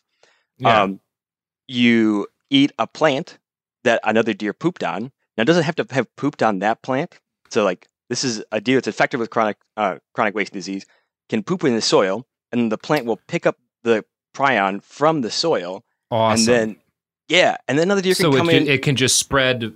Yeah, uh, cool. that's Yeah. that's some real scary shit. Yeah. Yeah, and it can also you can also pick it up from water, but it has it, it spreading in water is really tough. So um, those are your main vectors: is you know deer to deer and environment to deer, um, and that's why it's pretty tough to control once it gets into a state. Because to destroy it, you have to dig up the soil and you have to burn it at a thousand degrees for an hour, or you have to expose expose it to bleach for an hour to destroy the prion. Because it's not a living thing; it's a protein. Yeah, I mean, and there are a couple of towns that I would be okay doing that too, but on a nationwide scale, that seems difficult to pull off. Yeah, I can think of a state that starts with an O and an H that I wouldn't mind losing. you know, if we just were like, yo, we'll, yeah, we'll let's just try it. Why not give it a shot, right? Yeah, it's just Ohio. Come on, it's not Yeah. it's not a real state.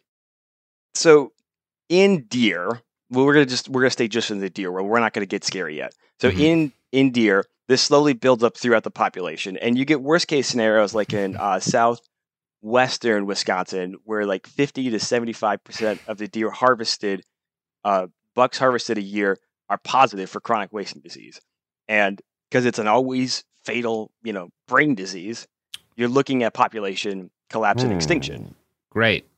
Yeah, because it remains in the soil too. Like, you know, Yeah. it's it's around for at least two, probably more years. But the studies we've done are only two years because uh, these are not fun things to study. Yeah. uh, people have died studying these diseases from prions. Like when they when they've done work on like uh, BSE, a lab tech actually uh, pricked herself with the tool Mhm. uh, and got um, CJ CJD and died from it. So Oh my they're not- God.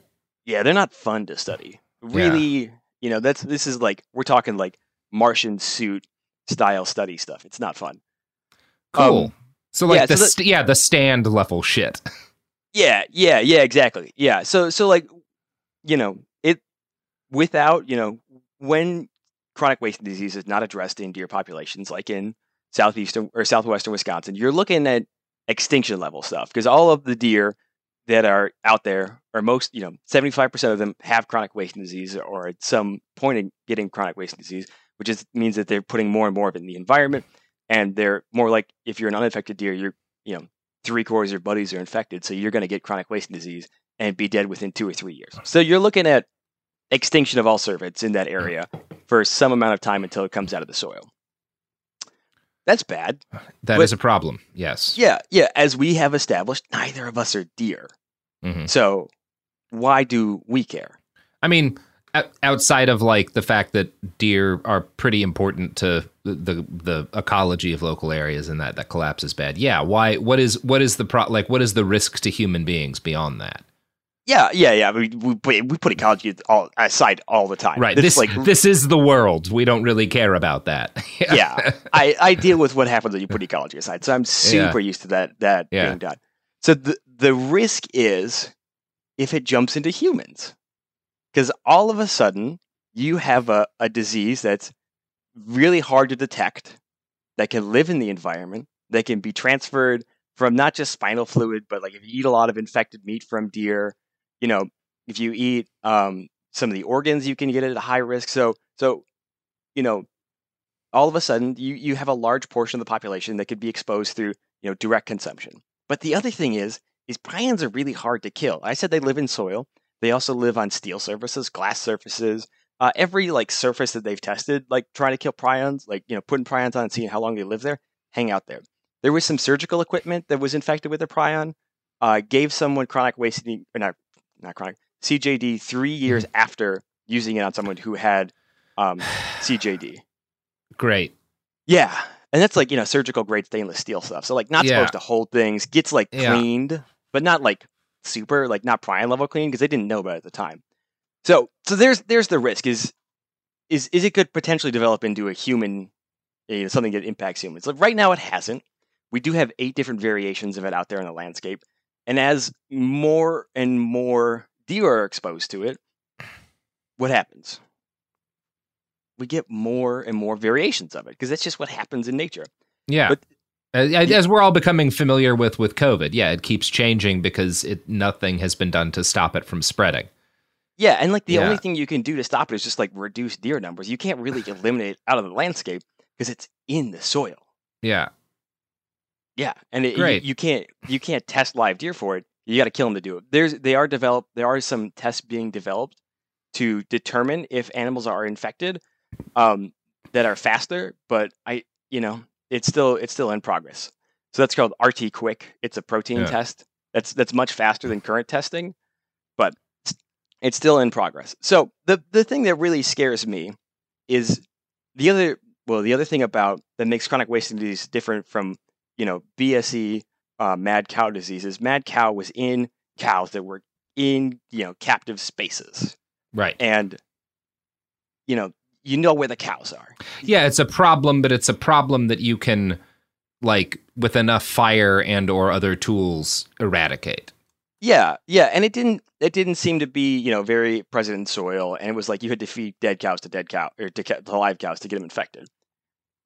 Chronic wasting disease is a different beast. Um, so the real scary potential here is that it's in soil, so it can get into plants, and we know that plants could transmit uh, chronic wasting disease to other deer. So it could you know transmit it to other animals, like things that eat plants. You know, for example, you and I eat plants. If you're an American, uh, you eat corn in a couple of different forms.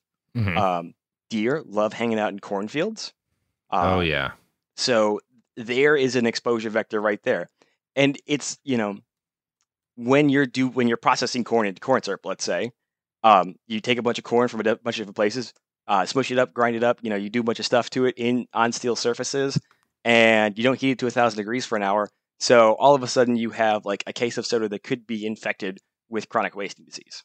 Oh, cool. There, there's the potential, the big Yeah. potential damage. If this shit jumps to people, which it hasn't yet, I want to be really clear about that Yeah. so we're not causing too but if it does, the containment thing is like even an order of magnitude beyond fucking COVID shit, right? Like it's because it's spread through the soil. It gets into the fucking basic ingredients of food. And we we simply the way that we process that stuff isn't set up in a way that will eliminate it right now. Yeah, and I would tell you, you really can't on a large scale like process anything that's and make it safe from you know Cool. chronic, like chronic wasting disease. Because you'd have to like you know if you if you like cut up like let's let's let's go back to like assuming it, like you know it's just in the you you're handling an infected deer. If you cut that deer up you use your knife you got to put it in bleach for an hour and then you can come back to it. Bleach is really corrosive so it'll eventually destroy your knife. So there's there's your end thing there. But you can also do it through your hands you know touching it. You can get Yep. it um yeah so there's that's the scary part there i mean like you like as you pointed out and i sorry i really totally failed on my part to mention it it hasn't jumped to humans Yes. we are Um, not we are not saying you are going to get the disease tomorrow. That is not the but it also like isn't im- like there's nothing that says it can't jump to humans, right? Right. Yeah. Right. Exactly. So um, there have been a number of uh, like three or four. There are two studies I know of. I, there's a third one I've heard about um, looking at if you know human-like animals can get chronic wasting disease. So that's uh, macaques, which are a kind of monkey, um, and when they have been fed chronic, you know, meat infected with chronic wasting disease, um, and they were exposed to blood. They were fed it. They were exposed to blood, and some of it was just injected right into the back of their brainstem. Um, the monkeys got chronic wasting disease. Um, That's so good. it looks like it's possible. Um, Yeah. And then also hamsters, which are also used as a human stand-in, have also been fed meat infected with chronic wasting disease, and they were able to get it, and they were able to get it from a number of different uh, sources. Um, there are some really like fun, and by fun I mean scary, uh, Yeah. papers out there about like all the ways you like chronic wasting disease moves around and survives, uh, and the the studies about like using human stand-ins are not always fun to read. I'm- no. And this nice- is this is definitely one of those things where it's like uh, yeah, what is the other option other than yeah, you have to try it on shit that's yeah, that's that's very unsettling but like yeah, what else are you going to do? Like you Mhm. have you, you this is something you do have to know. Yeah, yeah. And um, the other problem with prions is detection when it comes to like you know different species because it presents like Alzheimer's, and so the only way you know that something got a prion disease is if you cut their head. You if you cut its head open, you look at its brain. So um, when and it, in humans, it can take a long time for these symptoms to present. I think like if you look it up on Wikipedia, it says like the average like age detection is sixty years. oh, Um, then we're good. Fine. Yeah, yeah. Yeah. The the researchers that I've spoken to say it takes like 40 years for enough prions to build up in in your brain for it to like you know start to uh, show symptoms. So it you know if it is to jump if it jumps the species barrier, the first time we detect it will probably not be the first time anyone has been infected. Yeah, it will already have spread quite widely, and then people will. Yeah, Hopefully not, but yeah. So so that that's the scary part. That that's the human side scary part. But you know we don't always have to get human side scary. Sometimes you know Mhm. things work in you know monkeys and hamsters that don't work in humans. Like, and we've cured cancer you know hundreds of times in mice, right? Yeah, And in humans, it's a lot harder to do because we're not mice, we're not monkeys, we're humans. So it doesn't always work like that. But the the other scary part is when it comes to agriculture and the impact on agriculture. So pigs can pick up chronic wasting disease. They're what's called a prion amplifier, so they can pick Mhm. it up. They can it like you know hangs out in them just fine. It doesn't kill pigs at all, but they can nothing kills pigs but people. Yeah, it's true. That's the Mhm. truth right there. That's the Mhm. truth. Yeah. So so you know if if it you know as people you know governments become more aware of it and more concerned about it, there there's the real possibility of you know agricultural exports getting hammered on you know exporting it because you know other countries you know are concerned about spreading it. So right now you know it's pretty hard to well it's getting increasingly harder to export live deer as it Mhm. probably should be Yeah. probably farming cervids is not a great idea for their health and ours. But um, you know, also there's the concern about spread. So if if chronic wasting disease is you know crosses from humans to cows, like we've seen, you know, like if you know BSE just pops up in some cows, yeah, it, it you know that might be from chronic wasting disease, and the impact of that is going to be huge. I mean, Canada they were shut out of the Japanese market for 14 years, like Japanese beef market for 14 years following a case of mad cow disease in uh, 2006. They got let back in two years ago, and the the studies on that was like a couple of billion dollars in damage to the Canadian beef market. Uh, So you know, and that was BSE, which does not do doesn't uh, transfer via plants. So imagine if the U.S. you know agricultural export market market got shut down uh, for plants. that that economic damage is incalculable. yeah. Yeah, so that's the scary part about chronic wasting disease. Those are all the scarinesses. That's what keeps me up at night. This is frightening and important for people to be aware of because it's a serious threat. Are there things that can be done at the moment? Like, is there a is there an actionable, even not ju- just like not on a what can our audience do, but like, is there a thing that could potentially be done by you know states or or the federal government, whatever, that would help this? Like, is there actually do we do do, do we have any fucking idea of like what could be done to make it less likely for the kind of nightmare scenarios that we've alluded to to occur here? Yeah, so the best ca- you know the best things we can do are to you know hunt deer, reduce deer population, so that way you're you know taking deer out that might be infected, and when you hunt deer. Uh, in most areas that are infected, you there's a you test them for free with your state or various authorities, and so then those carcasses are destroyed. So you can remove you know disease off the landscape that way, um, and then by also just hunting deer, you reduce population levels, and so you make it you make the disease loading in the landscape lower and it less likely to spread, you know, both to other deers and then potentially vector to other animals, Mhm. be exposed to other animals. Um, excuse me. New York is a great example of this. They had a, a case of chronic wasting disease pop up, uh, took it out, really, you know, hunted that area hard. I think that they even brought in professionals and did some real serious deer reduction, and they haven't had a case since. So it, you know, in areas where it pops up, you can just hammer it with, you know, lethal removal of animals, harvesting, whatever, and um, you can prevent spread. Um, and you can knock it, you can really knock it back. The other thing we got to do is we need to be very serious about. We need to take the the captive cervid industry. So I've used the word cervid a couple times. I never defined it. My apologies. Uh, cervids are members of the deer family, so elk, moose, Yeah, uh, Sika deer, all those guys, red deer, fallow deer, whatever, bunch of them. Um, we we need to make sure that we're very closely regulating that industry um, because of the potential spread. There was a, a farmer in Wisconsin that uh, sent like almost 400 different infected deer uh, to like 197 different farms um, over the course of like four years. So you know, it's regulation is incredibly important, um, and it's it's rarely you know it's not really enough on most farms. Um, my home state here, we have um, you know, if you make less than ten thousand dollars from your cervid farm, you don't have to report it, you don't have to track it or anything. Uh, that's a real problem because we are experiencing expanding chronic wasting disease. Yeah. So regulation, you know, that's yeah, not fun. maybe we just shouldn't be farming cervids. Maybe Yeah, that's yeah. bad. yeah, I don't disagree with you at all there. Yeah. Yeah. Yeah. Um, not not a fan. You know, Yeah, from don't- an ethical standpoint too. Well, there's there's many. I I raise a, several different. I raise uh, bunnies and, and chickens and goats, and I help raise sheep uh, for for meat.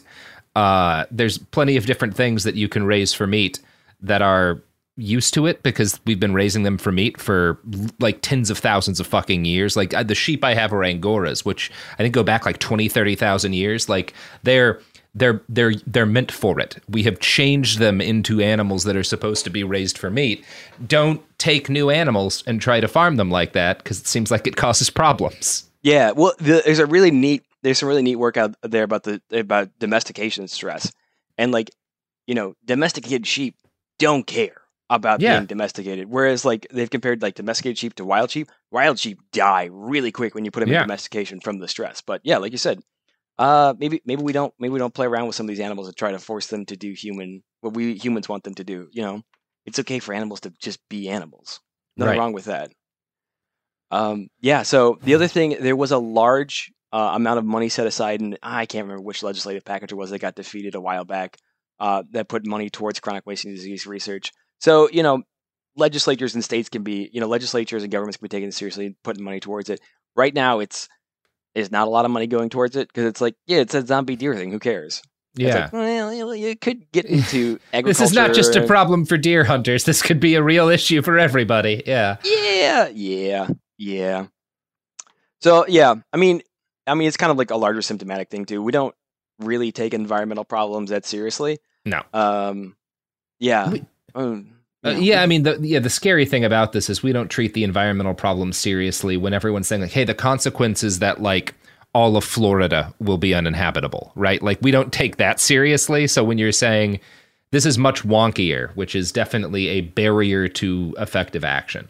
Yeah, I did a legislative testimony about chronic wasting disease a couple of months back, and no one was paying attention. But Yeah. you know, it made me feel good. I was doing something. Oh, here's a fun thing about Florida and chronic wasting disease. So Florida, you know, full of invasive species. Yeah. Obviously, it has chronic wasting disease. Like, yeah, it's a Mhm. come on. It's Florida. Obviously, they got to pick up a new disease. Yeah, You know yeah. what else is in Florida? Huh? Colonies of macaques. There's like two colonies of Oh, wild macaques. I was unaware of that. Yeah. Was it because people were un- ill-advisedly keeping pets? Uh, I think one of them started that way, and I think one of them was like some uh, monkeys that w- had been like kept for testing or zoo stuff escaped. But there are at least like two Good. like colonies of like macaques in Florida, which also has chronic wasting disease. So you know, there's I don't think the chronic they're like near the Everglades. I don't think chronic wasting disease is made that far south in Florida. So there's a there's a fun possibility of the lab experiments done under highly controlled conditions getting um, you know performed in in the wild setting we could see if if macaques can pick up chronic wasting disease in the wild um, there's a there's a fun research project for someone who uh, you know is able to handle dark sides of things Yeah. Uh, thank you, Florida. Um, but more importantly, thank you, Flo Rida, uh, who, and a lot of people are unaware of this, was just a couple of years ago in the Eurovision Song Awards representing San Marino. So, you know, 22nd overall, not bad. yeah that's pretty good Uh, Mm-hmm. better than i can do Mm-hmm. Mm-hmm. It is. I sing out of tune on a done. good day Yeah. And also, you are not technically a citizen of the Republic of San Marino. no but yet they offered me citizenship i would consider it Absolutely. Who wouldn't want to be a citizen of the most serene Republic of San Marino? Yeah, I I I've looked at Andorra, so you know it would be a really mm-hmm. if we're we're looking at European micronations. I mean, if Andorra came knocking versus San Marino, obviously San Marino's getting kicked to the curb. I love that like dual like government between the president of France and like the Pope of or not the bishop. Yeah. uh, it's like a bishop of like somewhere in Italy. Yeah, it's very funny. Um, Yeah. I, yeah, you got to love those weird little micro republics. Oh, huge Um, fan. Yeah. Um, so, okay. Well, this has been great. Yeah. I'm, I'm glad this is happening. Yeah, yeah, it's cool and fun. Yeah, I, I'm not usually fun to hang out with when I talk about work stuff. yeah. I know, but it's like it's again, people need to be aware of this. Like this is one of those just in the same way that like people were talking about for years prior to COVID. Hey, we we actually really need to be aware. Like a, a coronavirus could break out and it'll spread really quickly due to the way that global travel and transit and stuff works, and it'll be almost impossible to control. Um, you know, we should we should uh, build structures into our societies to make it easier for us to deal with a coronavirus, which we didn't do, but maybe we'll do it this time.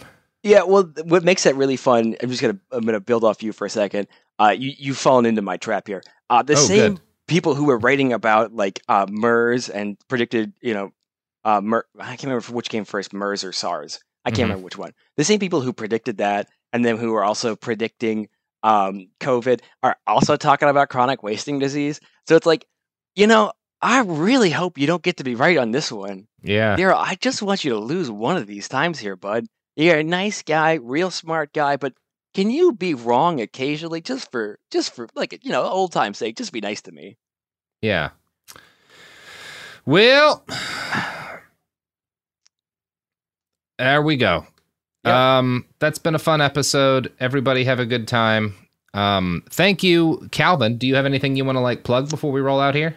Yeah, I would like to plug trees. Trees Okay. is real neat. Try that. Um, We are some- supported by trees. Um, not the plant, but a club in Dallas that I took ecstasy at once. That's oh, our that's primary cool. sponsor. I'm yeah. physically supported by trees. My my computer is on wood, so oh, excellent. Yeah. there's that. Also good. Yeah, uh, trees. Like to plug also getting outside. That's good for you. Do that occasionally. Absolutely get outside for sure. Yeah. Uh, uh, tweet tweets from from birds. I, I don't Mhm. do the Twitter. So not that- not from Twitter. Yes, definitely. Yeah. those are things that I'd like to plug. Yeah, replacing the tweets from Twitter that you encounter with tweets from birds is probably among the best things you can do for your mental health. Unless it's this one bird that lived outside of my apartment in Los Angeles. but anyway, um, well, Calvin, thank you for coming on. I appreciate your expertise, uh, even though it's always deeply unsettling. Um, that's gonna do it for all of us here today. It, it could happen here, by which I mean you and me.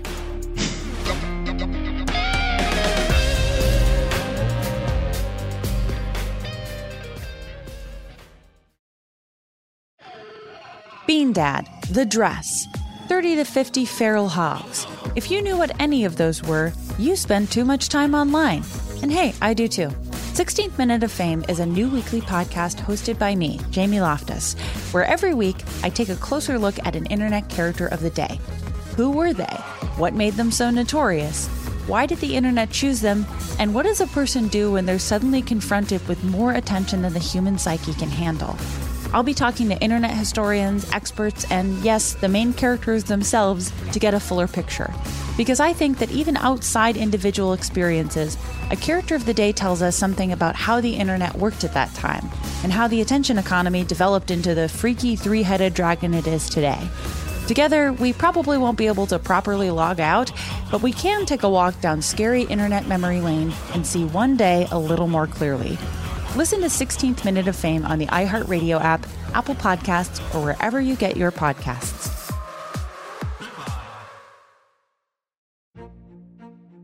A new season of Bridgerton is here. And with it, a new season of Bridgerton, the official podcast. I'm your host, Gabrielle Collins, and this season, we are bringing fans even deeper into the ton. Colin Bridgerton has returned from his travels abroad. Is betrothal written in the stars for the eligible bachelor?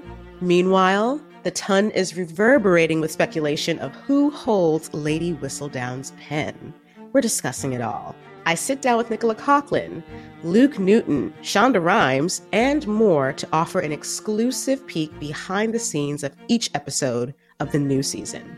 Watch season three of the Shondaland series on Netflix. Then, fall in love all over again by listening to Bridgerton, the official podcast, on the iHeartRadio app, Apple Podcasts, or wherever you get your podcasts. Subscribe to catch a new episode every Thursday. Danielle Moody here, host of the Woke AF Daily podcast. We've been with iHeart's Outspoken Network for a year, and what a year it has been. Every weekday, I navigate our rapidly changing world alongside our series of fabulous expert guests. As we head deeper into 2024 and yet another life changing election cycle, Woke AF Daily is here to keep you sane and woke.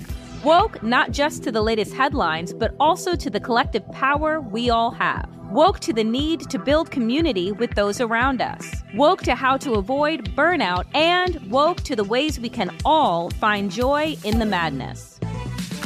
Make Woke AF Daily with Danielle Moody your podcast destination for 2024 election news and analysis. And tune in to hear the ways I am working to stay grounded amidst it all. Listen to Woke AF Daily Season 5 on the iHeartRadio app, Apple Podcasts, or wherever you get your podcasts.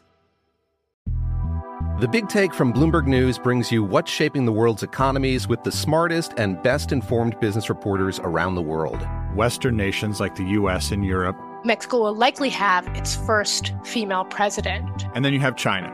And help you understand what's happening, what it means, and why it matters. He'll get his yo yos to Europe in time. But the longer this drags on, the more worry he's getting. They knew that they needed to do this as fast as they possibly could to get a drug on the market as fast as they could. I'm David Gura. I'm Sarah Holder. I'm Saleha Mohsin. We cover the stories behind what's moving money and markets. Basically, everyone was expecting, if not a calamity, certainly a recession. But the problem is that that paperwork, as our reporting showed, is fake. As someone who's covering the market, I'm often very worried about an imminent collapse. So I'm thinking about it quite often. Listen to the big take on the iHeartRadio app, Apple Podcasts, or wherever you get your podcasts.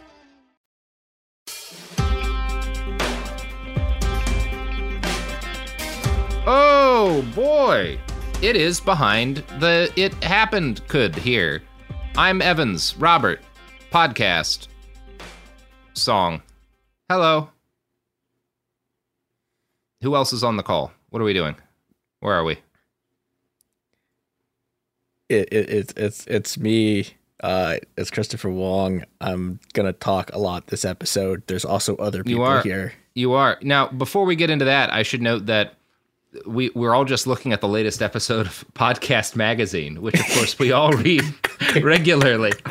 That's I do got a list. That, I do like that they describe you as uh, as uh, they, they, they, they, they describe you in a few funny ways actually. Yes, they do. It's a list of the most powerful people in podcasting. Uh-huh. Um, it's of And course got pa- me, obviously, Trevor Noah, 40 Joe on- Rogan, all the greats. on on page 47 we have robert evans who and they do say that he has also undertaken an ambitious daily series called it could happen here that takes on some of the weightiest issues and problems facing policymakers around the world.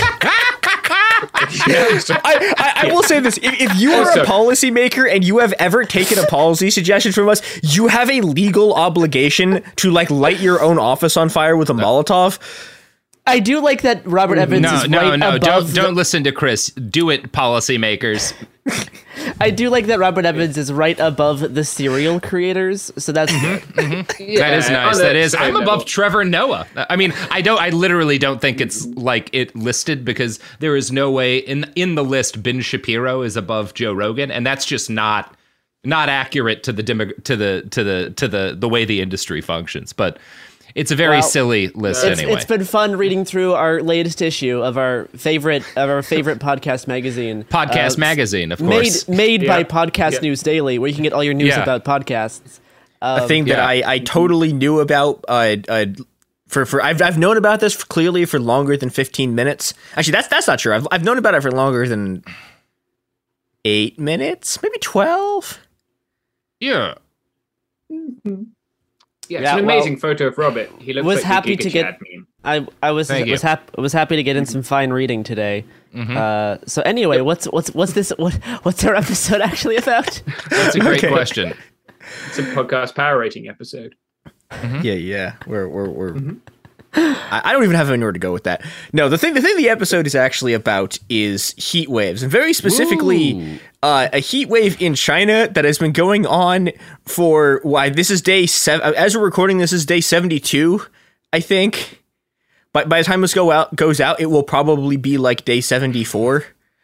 Um, yeah, and this is an an incomparable heat wave. Uh, I'm I'm just gonna read this from Axios. The extreme heat and drought that has been vo- roasting a vast swath of southern China for at least 70 days straight has no parallel in modern record keeping in China or anywhere else around the world for that matter. Now, okay, so that sounds bad, right? But it's actually worse than that because okay, so if if if, if you were to read that, you, you you might believe that this heat wave is just affecting southern China, and that's like not true. It's also affecting northern China. It is affecting like most of China. It's like affecting almost like most people alive. Like it, it is Yeah. affecting it is 900 million people. Now, which Chris, is like Chris. Quick question: Is that a lot?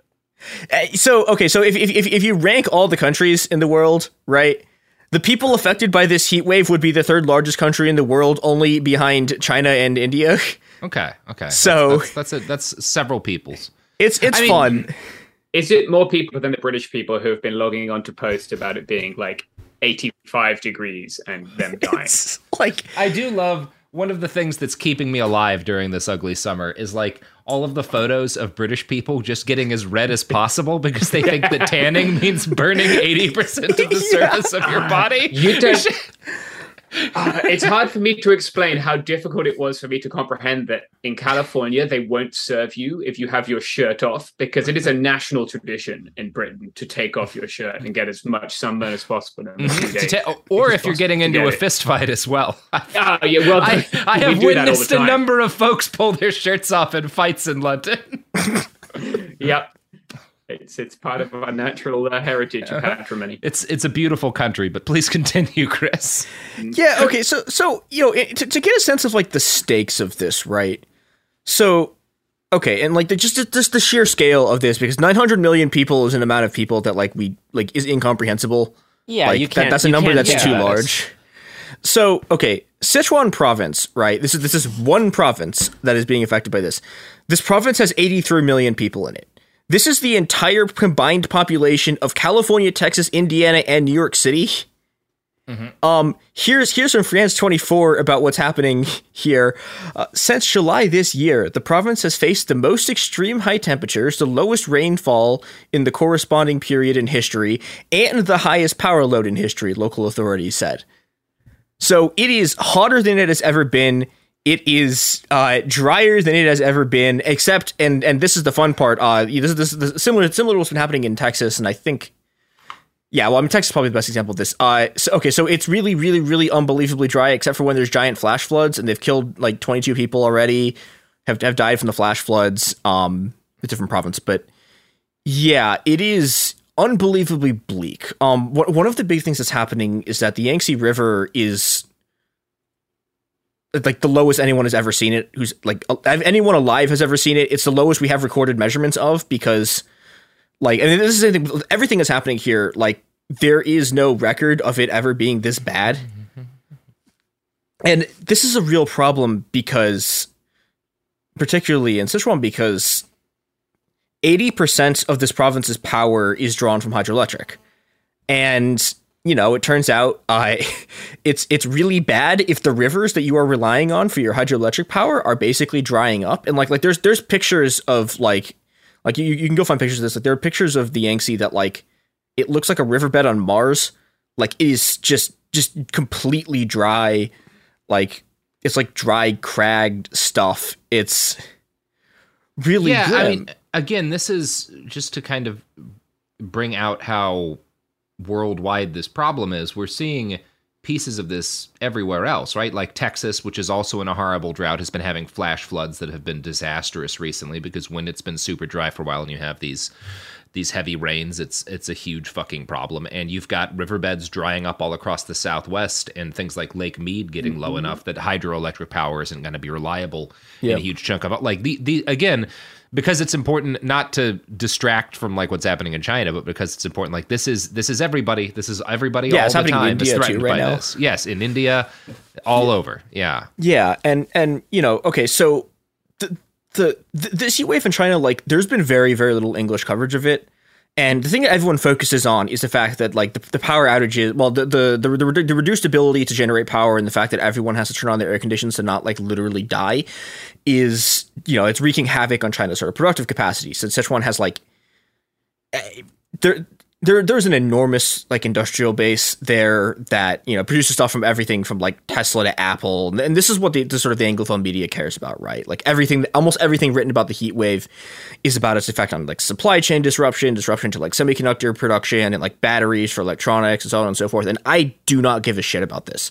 Um, and the reason I don't give a shit about this is because the actual human impact of this is just sort of unfathomable and the media outlets who are talking about it like don't seem to be paying attention to it at all. Um, so wh- while I was originally okay, so uh, uh, when when I was originally writing part of this episode, I went and like looked back at weather data for Shanghai. And so, okay, when I was writing this on, on August 23rd, um, that day was 103 in Shanghai. Uh, like two weeks before that, it was 111. And I found out that from July 30th to August 20th, the like the, the the high temperature, like the, the daily high temperature, like did not go below 100. On the 21st, it finally rained, and that dropped the temperature to merely 94.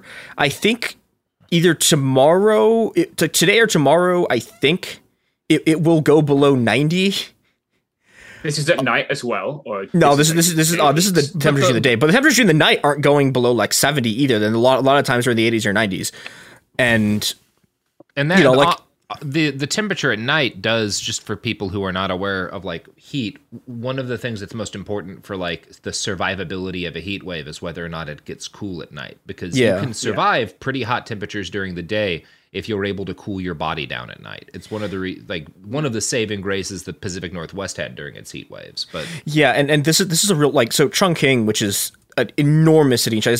it has nine million people like regularly in the city. It's Chongqing is it's it, the city is also the municipal like government. There's there's a whole sort of complicated thing there, but like the municipality of Chongqing has 32 million people in it. Uh, they had a night.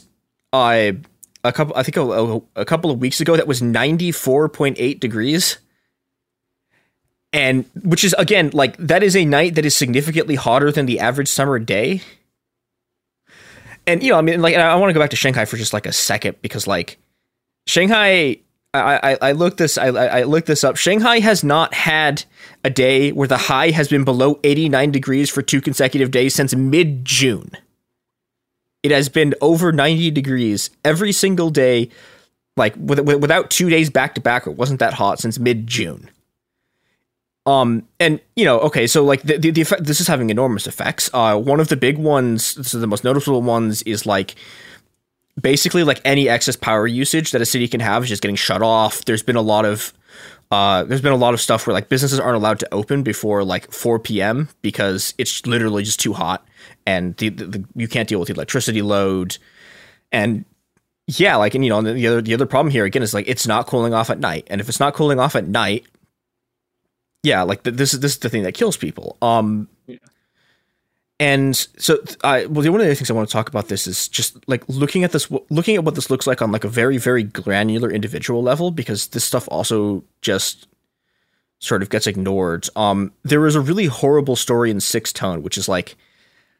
I, it's hard to describe them. So Sixth Tone is a state media outlet, but they're like I don't know. You I, I guess you consider them like they're they're like the left wing state media outlet which means that like they, they have somewhat more ed, like editorial independence than like something like China Daily or like a lot of the other state run things and they like they criticize the government a lot more than uh, most of the sort of state run outlets. And th- they did this story about a migrant worker who was working at a freight depot about like he's this is this depot is about like two and a half hours outside of Shanghai. And okay so he he he's he's working and it is you know it is it is unbelievably hot. I think I think the last day that he's working here it's 104 degrees, and that night it only cooled off to 84. Here's from Sixth Tone about sort of just the conditions that people are working in here. On the hottest days, the temperature side of the carriages is at least 50 degrees Celsius, which is 122 degrees Fahrenheit. Says Yu Dong, a worker from Jiangxi, another inland province. It feels like you're on fire standing here around noon. His employer, an outsourcing agency, hands out heat stroke prevention drugs, which he takes twice a day. At the freight depot, managers sit in air conditioned rooms, but workers like him rest under trees. The office is not for us, Yu says. Now, okay, in theory, under Chinese law, uh, if if it hits 104 degrees, outdoor work is supposed to immediately stop, and you're supposed to move everyone indoors and like give them water and stuff. Because it turns out if you're working uh, like a hard manual labor job outside in 104, uh, you might die. But you know, you're and you're also, you're also supposed to get paid heat breaks, and yeah, but like you know, as as anyone who is familiar with, for example, how American farm labor works, uh, you know what happens about to happen next. Uh, it turns out that you know, okay, so you can take a break, but your employers won't pay you for it because like they don't like no, who's who's who's gonna who's gonna actually force them to do it. Zhang who's the the the the worker the story is about, you know, is extremely poor. His family is poor. He's trying to support a family like back home because again, he's he's a migrant worker and he you know he, he can't he can't afford to take a break on his shift so he doesn't die. And so he he literally collapses on the job and then gets back up and finishes his work. And he tries to cool down by like laying in his tiny un- unair conditioned apartments with like an electric fan pointed at his head. And he died on a bed that was held up by two broken cinder blocks making maybe four dollars an hour. Oof. Yeah and you The know workers' paradise. yeah and, and i mean the th- you know the thing about this right is so in theory he's working for uh, for a state-owned company right? But you know as as as we talked about like a little bit in the, the sort of quote earlier he's not actually working for the state-owned firm. What he's working for is one of these like labor agencies which are these like sort of contracting things that allow you to actually get a job. But you know what what, what happens is that the, the state-owned firms like outsource labor to the, the to these contracting firms and the contracting firms just like pick people up and bring them to the site. But this means he doesn't have a contract. And the problem is, if you don't have if you don't have a contract, right, you can't get any government benefits. You can't get uh, insurance. And it turns out this matters because uh, you know China China has like a payout, right, that they're supposed to pay to families when you know if, if, if someone dies in the job. But you know it's almost impossible to collect, especially if you don't have a contract. It is it is almost impossible to to get this thing. Um, and you know like th- this is this is how like most of the chinese economy works. Uh, the chinese journal chuang calculated that in dongguan which is one of like china's big industrial cities if, if companies actually paid out the insurance benefits they were legally required to pay out uh, it, it would cut corporate profit by 50% and bankrupt like most of the companies working here. So you know the, the entire economy is based on this. And Zhang's family drives like 350 miles to the city where he died and starts like harassing government officials and bosses for like literally weeks. They are trying to get people to like, hey, you know, will you pay out the insurance money you're legally required to pay us? And they refuse. Uh, like the local officials like won't even give them like surveillance footage of like what like of, of him on the job dying. And you know, after after like several weeks of this, like four or five weeks, they're finally able to get a sixth of the money they're supposed to get if you die, if someone dies under sort of like they're able to get a sixth of the money that you're supposed to get under Chinese law if one of your family members dies in the workplace.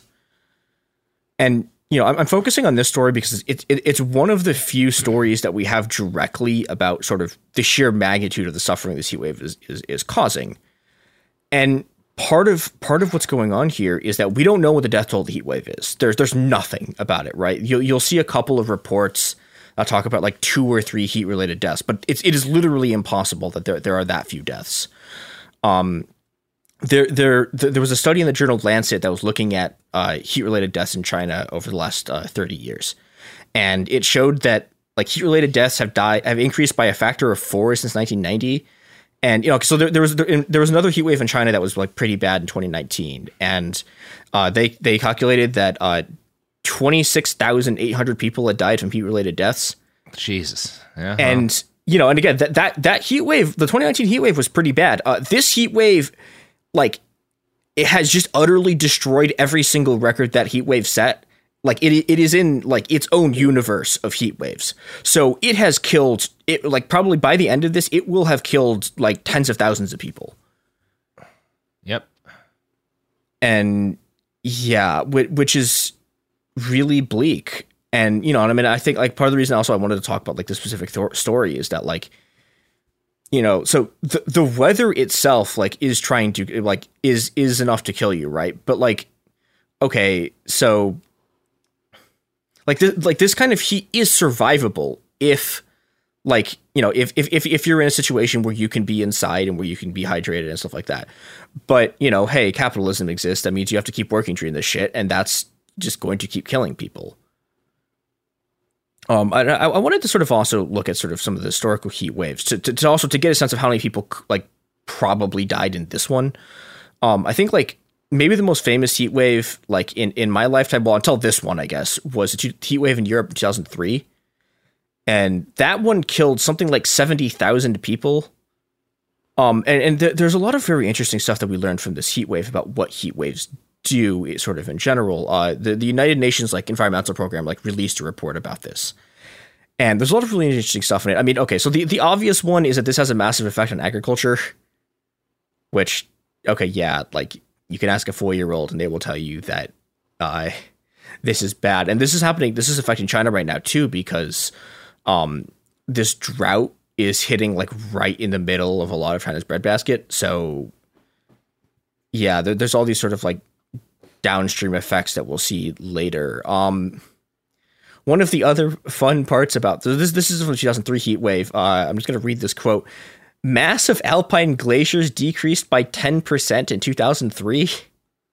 And yeah, okay, so you know what, what you're seeing here, right, is this sort of secular thing where each each heat wave, you know, does things like melt glaciers, right? And that makes the next heat wave worse because when when you when you lose glacier mass, you're lo- you're, you're you're losing surface area that reflects light, which increases the level of warming. And this is sort of you know this is one of the sort of feedback loops that we're we're, we're dealing with. Um, uh, you know, another thing that we've been seeing a lot in the U.S. Uh, 2020 had this like pretty badly. I mean, I guess like anyone who lives in the Pacific Northwest like understands this. Uh, there's just there are just fires constantly because it turns out that when it's really hot, things just light on fire. Um, in the, in the in the 2003 one, there were 25,000 fires, and they burned something like 650,000 hectares of forest. And even the places it didn't burn, uh, it, it causes sort of like severe uh, severe ecological damage to these forests because, like the the the the, the, the heat leaves trees, for example, like a lot weaker than they're supposed to. I mean, this leaves them vulnerable to things like plagues, into like into the waves of insects, and this, you know, like a- a- everything that's happening here with these heat waves, like we weakens the environments that are supposed to be sort of like mitigating the effects of climate change. Um, we, we so we also like on the sort of like human front, we we talked about how uh, heat waves can knock out. Uh, uh, heat waves can knock out hydroelectric power. It turns out uh, they can also knock out nuclear power plants because nuclear power plants rely on like dumping their cooling water back into rivers. Now, th- there's like there's there's legal limits on how hot like the water that you can dump into these rivers is supposed to be, because it turns out you know if okay if you dump a bunch of boiling water into a river, it's going to kill everything in it.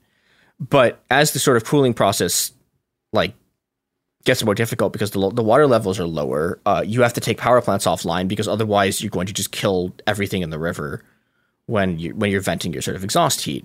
And into it got in 2003 it gets bad enough that like a bunch of companies get exemptions right? They're like okay it's an emergency. We can turn this on. We can like we can vent all this hot water back in the rivers. But you know you can only do this so many times before you irrevocably fuck up the eco- ecosystem of the river. And again this is this is this is the problem right? Like you you you get you're getting into these feedback loops you're destroying it you're destroying the ecosystem like you're destroying the river ecosystems. This also again has problems with like it reduces its its its the river's ability to serve as a carbon sink, and but but it's like you know, but what choice do you have, right? Because your ener- like energy consumption through heat waves massively increases because you need to cool yourself down. You need air conditioning. You need things like fans, or people are going to die. And so, the, like every, every single one of these like heat waves just sort of spirals. Yeah, I guess the, the last thing I wanted to talk about is something that we haven't. I, I we talked about this in like the very very early episodes of the show, but like haven't talked about much since, which is wet bulb temperature.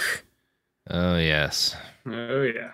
Yeah. So for for for people who don't remember what this is, um, I mean, we were talking a little bit about it earlier, and that when you can't cool down at night, like that's Yeah. one of the big things about a wet bulb temperature. But yeah, it's it's more complicated than that.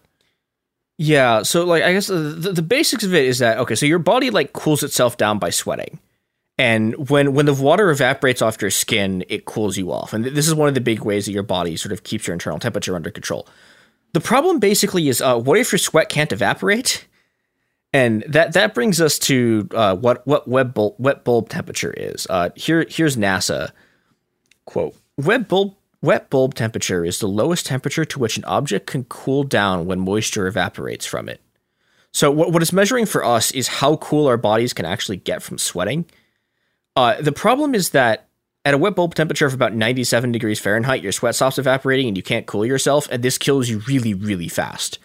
Um, here's NASA again talking to uh, Colin Raymonds, who's from he's I, I, think he does climate stuff at the at uh, NASA's Jet Propulsion Laboratory. Once wet bulb temperature exceeds 35 degrees Celsius or 95 degrees Fahrenheit, no amount of sweating or other adaptive behavior is enough to lower your body to a safe operating temperature, said Raymond. Most of the time, it's not a problem because the wet bulb temperature is usually 5 to 10 degrees Celsius below body temperature, even in hot, humid places. But you know, it's important to note here, by the way, that like the wet bulb wet bulb temperature is like not the same thing as regular temperature.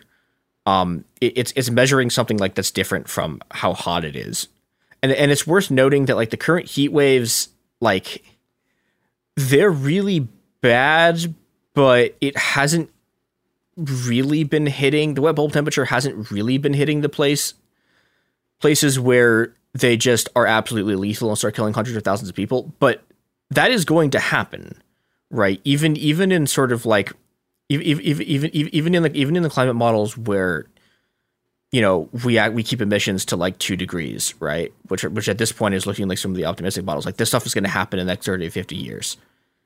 And unless something drastically changes like we're we're we're, we're going to watch this happen. We're, we're going to watch countries hit these temperatures. We're going to watch enormous numbers of people fall over dead. And yeah this is um, this this is where climate change is heading and it sucks. And the heat waves that are that are hitting china the heat waves that are hitting india the heat waves that we've seen here are like this is this is as good as it's going to get. It's just going to keep getting worse. I, I, I, I guess I should back up one second and talk a bit about the Chinese heat wave, which is that like the Chinese heat wave isn't just like a is it just a climate change thing. There's other stuff going on here. There's there's there's like a very specific like confluence of like weather phenomena and like the La Nina and stuff like that that like coinc- had to coincide to make a heat wave this bad. But the, the problem is like that stuff is all going to happen again and you know, so we're we're we're gonna we're gonna get like, yeah, we're we're we're gonna keep getting heat waves like this, and yeah, unless we do something differently. Yeah, I mean, we Ooh. won't. Uh, I mean, we'll, you know, we'll twiddle around the edges um, the Biden administration snuck some language into the the the inflation bill that might allow the federal government to regulate CO two still after the Supreme Court said they couldn't, but maybe not. Could you, Chris? Would you? Why, why don't we send a message to the people in Shanghai and let them know that that'll that'll help. Yeah. they'll, they'll yeah, feel better. Policymakers who listen to the podcast. Yeah, all yeah, the yeah. policymakers who listen to the podcast. Um, I don't know. Like it, this is. It's one of those.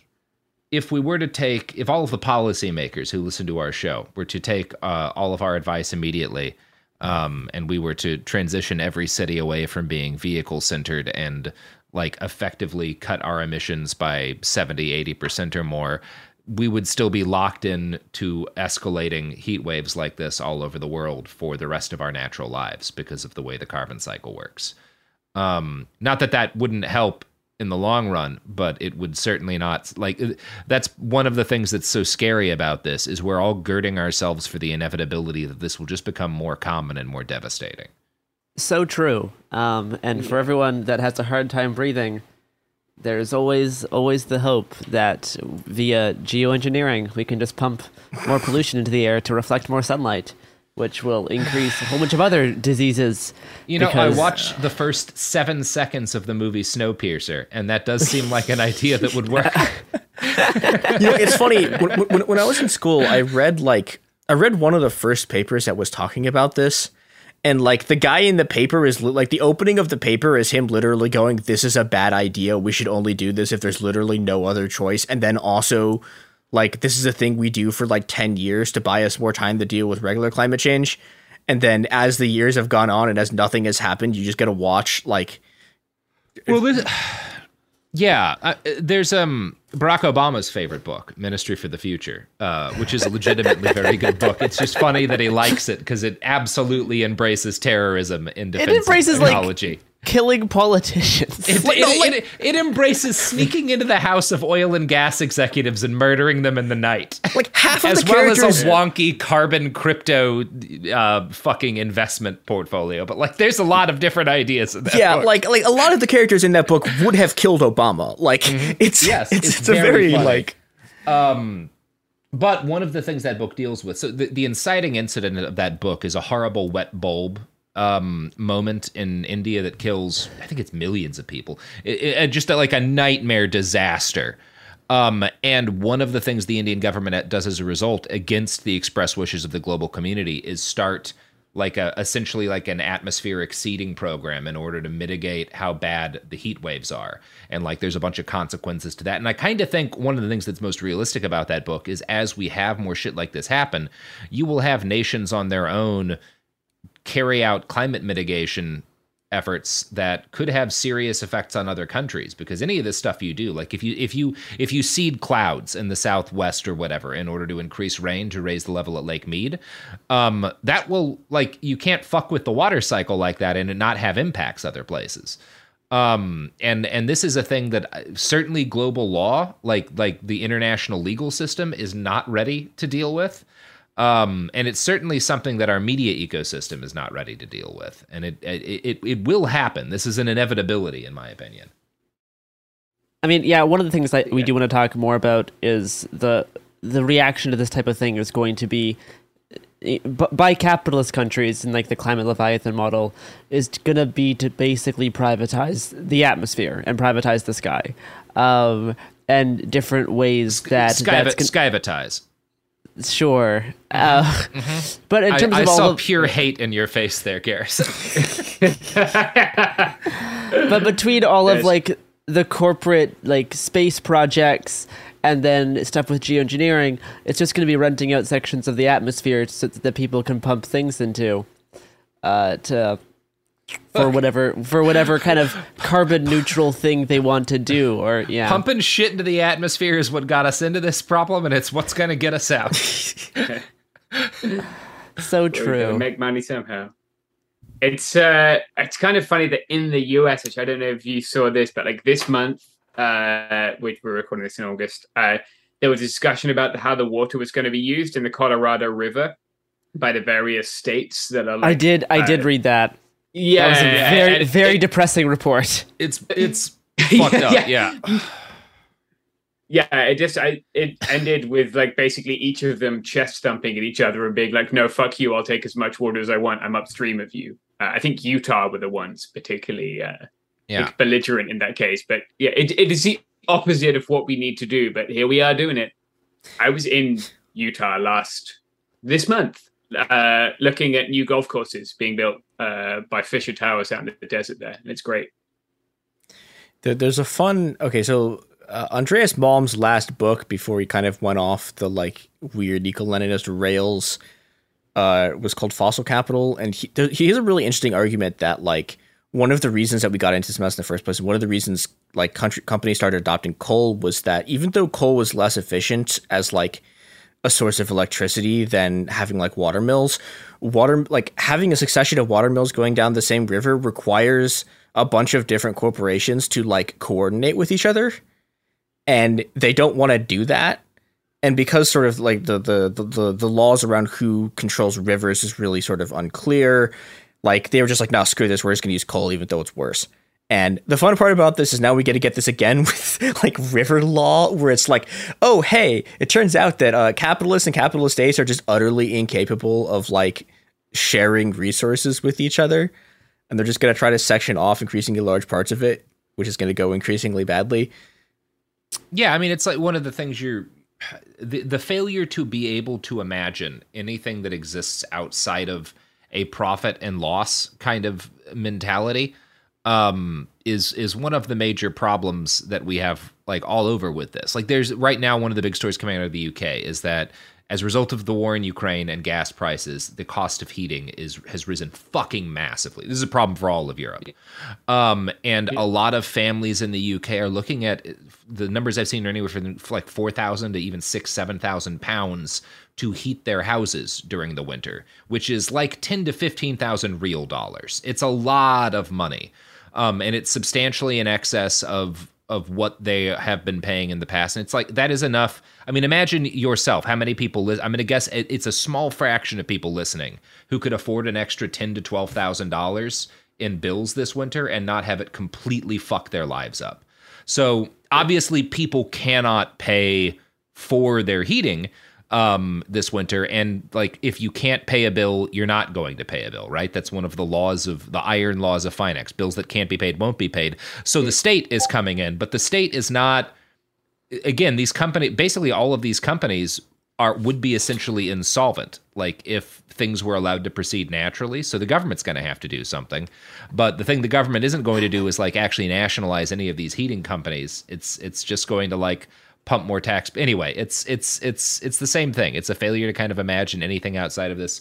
Well, maybe if capitalism has broken down around this issue, this isn't an issue that should continue to be in the hands of corporations. Yeah, well, and, but the, No. the fun part about this too is that like, okay, it's like, well, okay, well, okay, we'll nationalize this and that will save us, and then you look at like, what what do act what do most of the world's nationally owned corporations look like? And it's like, well, okay, so the government owns fit like fifty one percent of the stock, but then it functions exactly like a normal company. Well, right. And I'm it's not like- saying it- like the, the Yeah. solution is is not. Sorry, James. You're you're the actual Briton in this room. Yes, uh, it's just kind of funny because in Britain, people uh, living on state pensions or uh, certain other like state programs, state disability and stuff, get a, a winter fuel allowance normally, and the winter fuel allowance is scheduled to go up like, like less than a tenth of that that that amount that you just said would be the uh, the increase in the cost of heating, right? And it's still sort of it's just so funny to see like in theory britain has several political parties all of them especially with labour under keir starmer are like are clustered under a neoliberal consensus a- and keir that like rather than considering doing anything they are bickering over like how much of a pittance they want to throw to poor people uh, like, yeah, you know, I mean, like- he, yes. yeah. It's also very funny that Britain did build a desalination plant in the Thames estuary um, and forgot to account for the fact that due to it being an estuary, the river coming in and out, uh, the levels of salt in the water would change uh, and that would make the desalination. Oh my god. so, and it's fucking, I think it's biodiesel fueled. It- It's just awesome. It- it's magnificent. Yeah, we've got great leaders over there and we don't need to change. Yeah, no, you you you seem to. Whenever I think of countries that have their shit together, I think the UK. Um, Yeah, you've got to remember that Nazis used bicycles when you're considering uh, your options for transport and climate change in the future. Deranged British tweets of the day. Yeah, I mean, hey, okay, look, look. The the the the one the one very dim silver lining is that maybe this will cause the British the entire British political system to collapse. Like yeah, but you that never happens know. like twice a year, right? Well, no, but but but I mean, like, what like is this- collapse here? Well, like, okay, here's the thing, right? If if if you have enough people who the government is trying to pay their bills, they start throwing Molotovs at stuff. Like this is a it's like it, this this is actually a, pr- a pretty reliable like one one of the very reliable things that gets people to go fight police is like you've suddenly increased the price of gas that they either need to drive or need to like heat their houses. So maybe I don't know. Yeah. But then British people will also be barking for us to send the troops against the people who are protesting for the right to Yeah. live with dignity. That's one thing we love to do. Yeah, the, it's it's a it's a it's a fun it's a fun country. Oh yeah, It's a Not fun tree. mental That's- at all. Oh man. All right. Well, are we are we are we good? Have we have we solved this one for all the policymakers who listen to our show? Yeah, yeah. give us a Throw Keir a brick at your sheriff. yeah. Um, hit me up, fucking Lindsey Graham. A huge fan of the pod, Lindsey Graham. Yeah. Uh, Get really- a Molotov if you're old. Yeah.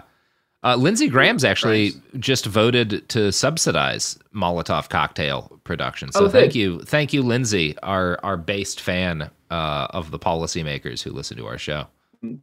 He must have been looking at the research. hmm hmm It's Yeah. the only way. It's the only real way to stop climate change. the only legitimate use of fossil fuels is in Molotov Yeah. cocktails. Yeah. Hey, we'll be back Monday with more episodes every week from now until the heat death of the universe. It Could Happen Here is a production of Cool Zone Media. For more podcasts from Cool Zone Media, visit our website, coolzonemedia.com, or check us out on the iHeartRadio app, Apple Podcasts, or wherever you listen to podcasts. You can find sources for It Could Happen Here updated monthly at coolzonemedia.com slash sources. Thanks for listening. A new season of Bridgerton is here. And with it, a new season of Bridgerton, the official podcast. I'm your host, Gabby Collins, and this season, we are bringing fans even deeper into the ton. Watch season three of the Shondaland series on Netflix. Then fall in love all over again by listening to Bridgerton, the official podcast, on the iHeartRadio app, Apple Podcasts, or wherever you get your podcasts. Subscribe to catch a new episode every Thursday. Bean Dad, The Dress, 30 to 50 Feral Hogs. If you knew what any of those were, you spend too much time online. And hey, I do too. 16th Minute of Fame is a new weekly podcast hosted by me, Jamie Loftus. And every week we take a closer look at an internet character of the day. Who are they? What made them so notorious? How did the internet or the algorithm choose them? And what does a person do when they're suddenly confronted with more attention than the human psyche can handle? Listen to 16th Minute of Fame on the iHeartRadio app, Apple Podcasts, or wherever you get your podcasts. As important as choosing the right destination when traveling is choosing the right travel partner. Gene! Gene Fodor! Gene, what's good? But be careful, because the worst trips result when two partners have two different agendas. The CIA really need your help, Gene. Freeze, Americano! Gene, oh! Run! Listen to Fodor's Guide to Espionage on the iHeartRadio app, Apple Podcasts, or wherever you get your podcasts. The Big Take from Bloomberg News brings you what's shaping the world's economies with the smartest and best informed business reporters around the world. We cover the stories behind what's moving money and markets. and help you understand what's happening, what it means, and why it matters every afternoon. I'm Sarah Holder. I'm Saleha Mohsin. And I'm David Gura. Listen to The Big Take on the iHeartRadio app, Apple Podcasts, or wherever you get your podcasts.